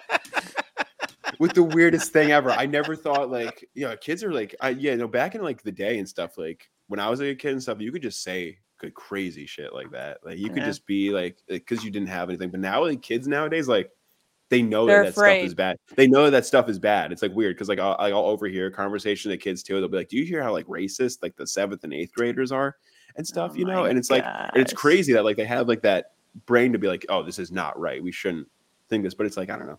At the same Maybe. time, though, I, I feel like yeah. it's making kids very annoying and whiny and soft. I think that, you know, kids should just be kids and yeah. run around no. like crazy and not be afraid of offending anybody in yeah. in no, seventh yeah. and eighth grade. Oh, yeah. No, definitely. Yeah, yeah. I kind of agree with that. I feel like as that's like kind of a thing that you should like get into when you get older and stuff. But when you're like a yeah. kid and stuff, of course, you're going to be like a shithead and say horrible things to people. Like That's why I, I don't said, like to drive behind school buses because I'm always oh, afraid they're making fun of me and gonna moon yeah. me. They are. They definitely are. Those kids are mean. No, that's no, that's mean that's back. Kids on the no, bus. That's back in the day. Kids, I feel like I feel like when you're on a school bus now, kids are all like they probably don't know who they're on the school bus with. They just like get on the bus and they're immediately like, like in their phones, just like yeah, that's true. Like, that's probably, true. They probably they probably don't even know that they're moving half the time. Like that's true. Yeah, that's true. It is yeah. so refreshing to me. As an old person, old man, to hear a young man talking about the good old days. Dude, dude, honestly, I think it's it's it's crazy how like I'm twenty-three and like sometimes I have moments where I'm like, oh, like the day, the good old days. And like when I was five. Yeah, dude. Really when I was nice. like, dude, yeah, no, when I was like twelve and stuff, and like, shit, like yeah, it was crazy. It's so much more different twelve-year-olds than we have nowadays. They're Weird. so much more educated in. In, like social politics now, yeah, and stuff, which is which I guess is nice. It has its benefits, and it's like you know, it, it, it, it, everything. Like with everything, you could say that with everything. It has its benefits and sounds. It's nice to know that kids nowadays can like kind of have that capacity now to have that sort of those conversations, and so that's nice. But like, yeah, also it makes kids like not act like kids, and it's weird. It's well, weird. There was some kids when I was eleven right. and twelve years old who did not know anything about where. Babies came from. They didn't know the mm-hmm. facts of life. I mean, at eleven and twelve years old, not not the majority, but there were some kids who still needed education. Now kids at eleven and twelve know everything that's on Pornhub. Uh, oh. And yeah, know. dude, I see, dude, there's like graffiti in the bathroom at my work, and it's like these kids are kind of funny, like with it, like because they'll like, it's like a, I don't know how to describe it. It's like a chart on the stall. It just says like one one column says ass, the other one says tits. And it just has it has tally marks where it says ass and tits. So I can so I can only infer that they were all doing a poll as to who was an ass man and who was a tit man. And then like right next to it, who won?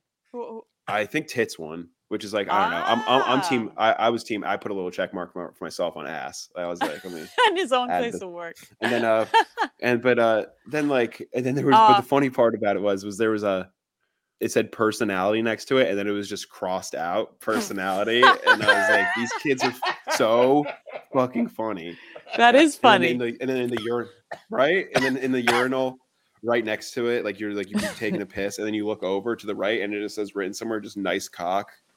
And I'm like, comedic geniuses that we are raising now. See that? Wow. Those are the kids. Those are the kids. Those are the that... kids that are keeping it alive. They're... Yeah, yeah, yeah, keep it alive, kids. But wait, so let me ask you. Uh, oh, wait, what also, about like what about um, middle-aged breasts that have been through uh, breastfeeding okay. that no longer hold their per- perkiness? Is that still considered like? Would that be a tally mark? Oh yeah, no. for, for or me, for only sure. nice silicone, no. perfect. I mean, no, I'm just no, asking like some, for a friend. No, I like some good sloppy sloppy knockers. You know, some some fucking like my, if Mike's still hangers. listening. Uh, when he gives hand signals for which song is coming up next. So Brown Eyed Girl, he used to do Brown Eyed, and then he would go like this. Now he looks at me and says Brown Eyed, and then he throws the boob over the shoulder like Brown Eyed Girl. And he refers to me. And the drummer knows what he means. I think he re- refers to his own tits. You know, he, he does yeah. need, a, he need a little support. What about man. What about you, Matt? Are you, are you an ass man or a tit man, bro? I am not, not an ass man. I don't get. He does get... not like butts. Yes. You don't like well, butts be... at all? I love butts. I love butts. I don't get it because, I don't know. Uh, it, I, you, uh, don't get me wrong. I can find a nice small butt that has, you know, some meat to it, just kind of like perky butt.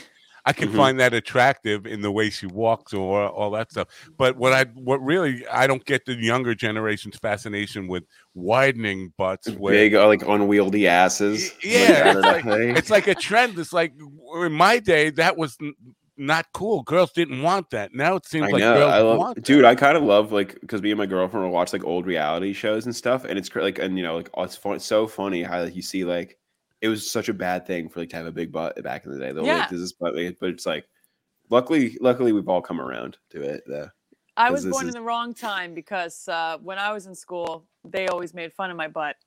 And then Damn. they told me I, I couldn't be a successful model unless I dropped some weight. Yeah. And then a couple years later, all these curvy models came out. Mm-hmm. Curvier than me. Yeah, look and, at that. And, and the, like, you know, like the small waist, no waist, and then these huge hips. Yeah. Which, you know, like, is yeah, almost like, unachievable. Yeah, no, with surgery.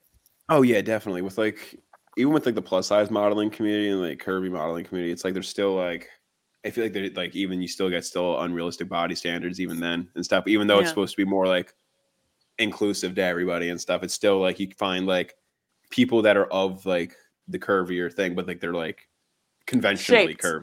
Well, yeah, they're convention- I, I, I like, the conventional attractiveness of that. Yeah. Right. How about, how about, um, Uh, middle-aged, because we're calling me middle-aged now, um, mm-hmm. saggy, um, like three kids body, and I could be in Target on the billboard with my wrinkly stomach and Dude, like yeah. sag- saggy boob, like one big, one bigger than the other, and then you know, like model like a Hell bra yeah. or something. You feel, your, yeah, feel yourself. I mean, we need, we yeah. need more, we need more, we need more, just like real ass milfs. Like my favorite. Okay, like, I don't know. My favorite type of porn stars. Like, you know, but yeah, hey, no. I'd be like, real, realism, right there, right there. Yeah, you need more realism. Mm-hmm.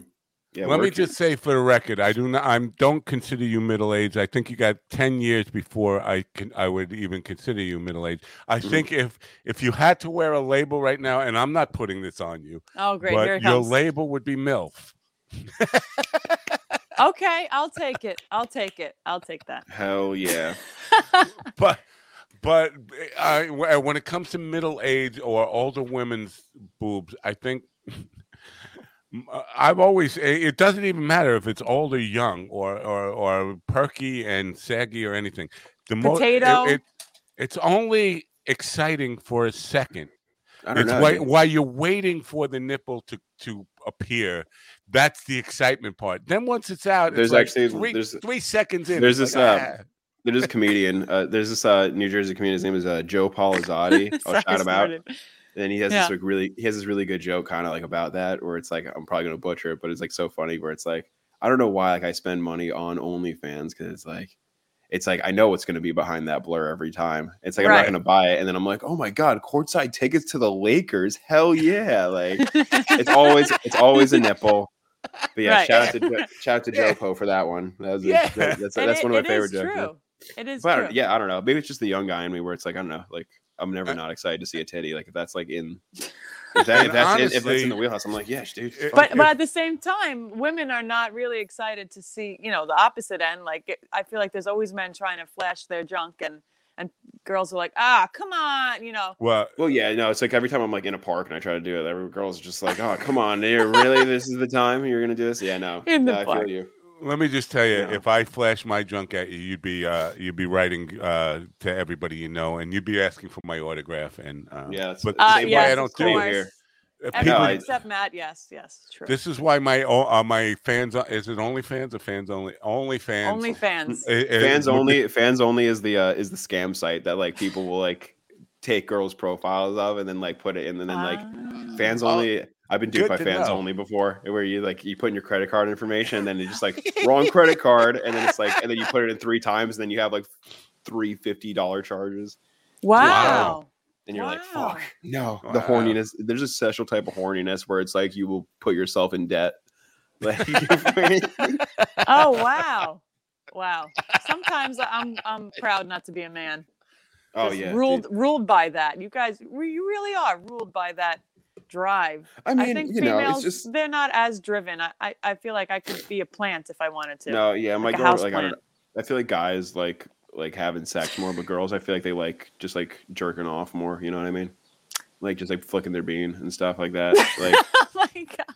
I guess. Um, like I don't know. Because like, like that's what my girlfriend's now. like. My girlfriend like she prefers like plants. To, I like um, gardening, and I, I think I'm past all that. I think I like oh, okay. books and walks and um, actual conversations. Boring. No, I'm just no, I'm just fucking with you. I love long walks on the beach and sunsets. It's like, hey, I what do. do you think I, it's like, what do you think I am? Fucking gay? I'm not. In, no. Just, all right, right. I think we could bypass the happy uh, news section, happy minute. Okay. To, you think so? I think. Yeah, so. This think perked we, me up. And yeah, not that way, but it did. All right. So yeah. I let you out because it, it's almost it's about, about time to wrap up the show. It's actually past time to wrap up the show. Mm-hmm. But uh, let me let you out of the room. Uh, I'll play your music to, for the exit part here. She's out of the room. Well, that was exciting, wasn't it? Oh, Get on the yeah. wrong side. Get on the right side. There you go. Uh, yeah. That's fun.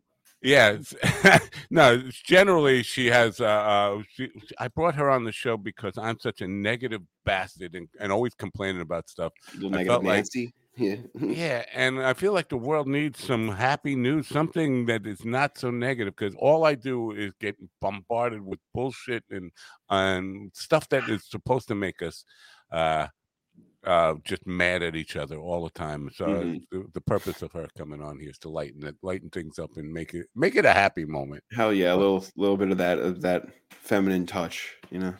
Yeah. Hell yeah. yeah. yeah. Uh, so, uh, yeah, you're gigging this weekend. Uh, do you get, um, like tomorrow night you have a show. Are you thinking about that now? I obviously you just woke up an hour ago, but no, are you, are, are, are you like me? Or are you going to kind of be, Uh, thinking about this for, until you get to the show tomorrow night? Yeah, probably. I'm definitely going to be thinking about like what jokes I'm going to do, or like how free form I'm going to be about it. Like, just or maybe like you know, it's probably going to end up being like the same sort of things I do every time. Though I'm just still going to put the same amount of thought into it. You know what I mean? Has it ever like, matched your ex- expectations? So, because uh, this is what I do, I go through the gig in my mind. I get there mm-hmm. and thinking about what's going to be like, and then it's never like what I thought about in my mind. And at the end of the day, if I'm thinking, if I think it's going to be a great gig, it usually is a sucky gig. Mm-hmm. If I think it's going to be a terrible gig, it's almost always a good gig. I always try to have my expectations low and stuff because it's yeah. like just like as a po- but like more not like in like a negative way, like in like a positive way, to where it's like. So then, like, if you go there, kind of like no matter what, it'll always be like better than what you expected, even That's if it's a good like philosophy. Because you know, yeah. you know, I'll I'll be like maybe I'm gonna do it to like a room of no people, and then like it'll be a room of three people, and that's better than a room of no people. You know what I mean? How do you that's handle like, um, bad shows? Because uh, I I've oh horribly I'm, I'm, really I yeah. passed that. I've had several in my life where. I was almost suicidal after a really, Dude. really bad show. But now I, I I get upset about it when I'm leaving, but I don't carry it with me. Do you? Oh, do yeah. you, oh my girlfriend has seen like the worst of me. Like I'm just like after I bomb and then I'm like, and then like I'm crying about it. Just like nobody laughed. Nobody's like, and it's just like, it's so horrible. You think about it like for so long. You think about a bomb more than you think about like doing good.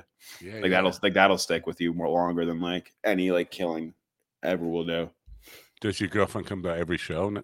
Yeah, she's yeah. she's like she's my manager, my chauffeur, my fucking publicist, my fucking everything. She's way she, to go, she, dude. Hold yeah. on to that. I um, right? I can't really say this too loud. Mm-hmm. my my first wife was that, and I didn't appreciate it because uh, she yeah. I thought it because she was in the studio, like we were recording mm-hmm. albums, and she wanted to. Oh be, yeah, no, it sucks when it's like with music, like yeah. girlfriends at band practice always sucks. Yeah. It's always bad, and like in the studio is even worse when you're yeah. recording an album and she wants to kind of make it make a change or be. And I couldn't handle that, and I thought yeah. it was being Yoko-ish, but mm-hmm. in hindsight, she was probably right. Uh, yeah, I feel that. Everything. No, yeah, I like I, I need it because I'm like super disorganized and stuff, and a lot of the time, like it's good to have like somebody there that is just like more organized than you, because I can just be like, oh, someone asked me to do a show on this day, and then she'll be like, you already have something on that day. Yeah, just so you know. For me, it was just like, a oh, surprise yeah, right. because I uh, the intent was no, that's not your role. Your job is to be the girlfriend, not to be the artistic mm-hmm. partner. But yeah. again, then in hindsight. I should have been more open to it because she. Yeah, no. Some of my but, best bits come from just talking with my girlfriend in the car for like a, a long time, you know. Good for you, man. That's oh, yeah. a great, a great thing to happen. Well, it's been great to get to know you. I hope people will come out and support your shows. Please do stay in touch. And any shows you have coming up where you want some promotion for it, just drop me a line, because if I don't see it on your Facebook or Instagram, I won't I won't know about it. If you're All playing right. something you want to let people know about, please let me know about it, and I'll be happy to share it gotcha, with our man. Group. We have a pretty big listenership in New Jersey and, and definitely in New York, but yeah. uh, you know, I reach the on the audio side, we're reaching over forty thousand people a, a, yeah. per episode now. That's so. Awesome. Yeah. Hell yeah, so. Dude. This is cool then. Thank you for this opportunity then. Yeah. Appreciate that. Hope to be back on. This is Yeah, please come back when, whenever be, you want. I mean, dude, anytime. Yeah, Hell cool. yeah. Yeah. I'll, I'll, I'll hit you I'm, up next time I'm down. I'm going to yeah. be doing a, a late night program, which makes it easier for comedians. I'm going to be oh. doing like a midnight Eastern to one a.m. I would show. Love that. I kind of, I would, that seems like right up my alley sometimes. yeah. yeah. I would love, love that. Yeah. Let me know. I know we'll, mornings we'll suck for comedians. Dude, yeah. No, I, I mean, I'm down to do both and everything. This was fun too. I love like the, the feeling of like morning. Like radio kind of and stuff. Yeah, yeah, but yeah, yeah. no, uh, I would love to do the late night show. Late night is fun. Well, you've been a great guest. Thanks for thank coming in, much. And we wish we great success. And we'll we'll keep following you and encourage other people too. So thank you very much, man. Appreciate you. Now. Thank you for having me. Have a great thank day. You. Bye. Chris Pinault, folks. Uh, love that guy. Love him. Love that young man. He's gonna go far, and love his attitude about. Um, Just about how he's approaching it and, and, and going full force in it. No backup plan. This is what I want to do with my life. I think uh, he's onto something. I hope you'll follow him. Follow him on Instagram. Follow him on Facebook. I didn't ask if he has a Twitter. Uh, I'll get to the bottom of that. And I hope you will uh, follow him and support him wherever we can find him online. And then go out and see the shows, most importantly. That's the show for today. That's the show for this week. Unless I might have a... Um, A surprise show tomorrow with Brandon Saginaw. I've invited him on because he's playing Brokerage tomorrow night. Actually, tonight and tomorrow night. So I uh, have sent out a last-minute invite because we were all booked up by the time I found out he was playing there. But so he's at Brokerage tonight and tomorrow night, uh, and he, we might have an impromptu show. I'll let you know about that through social media if if that ends up happening. But otherwise, I'll be back with you Monday morning. So have a great weekend, and uh, don't forget to turn on your radio.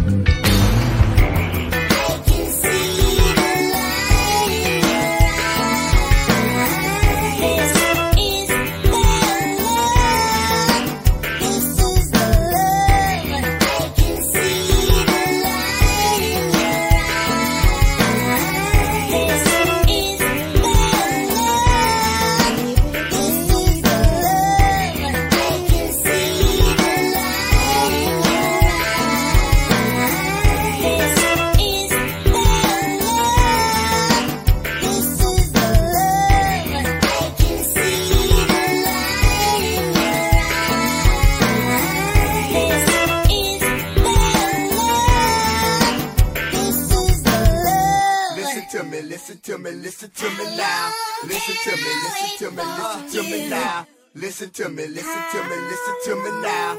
Listen to me, listen to me, listen to me now.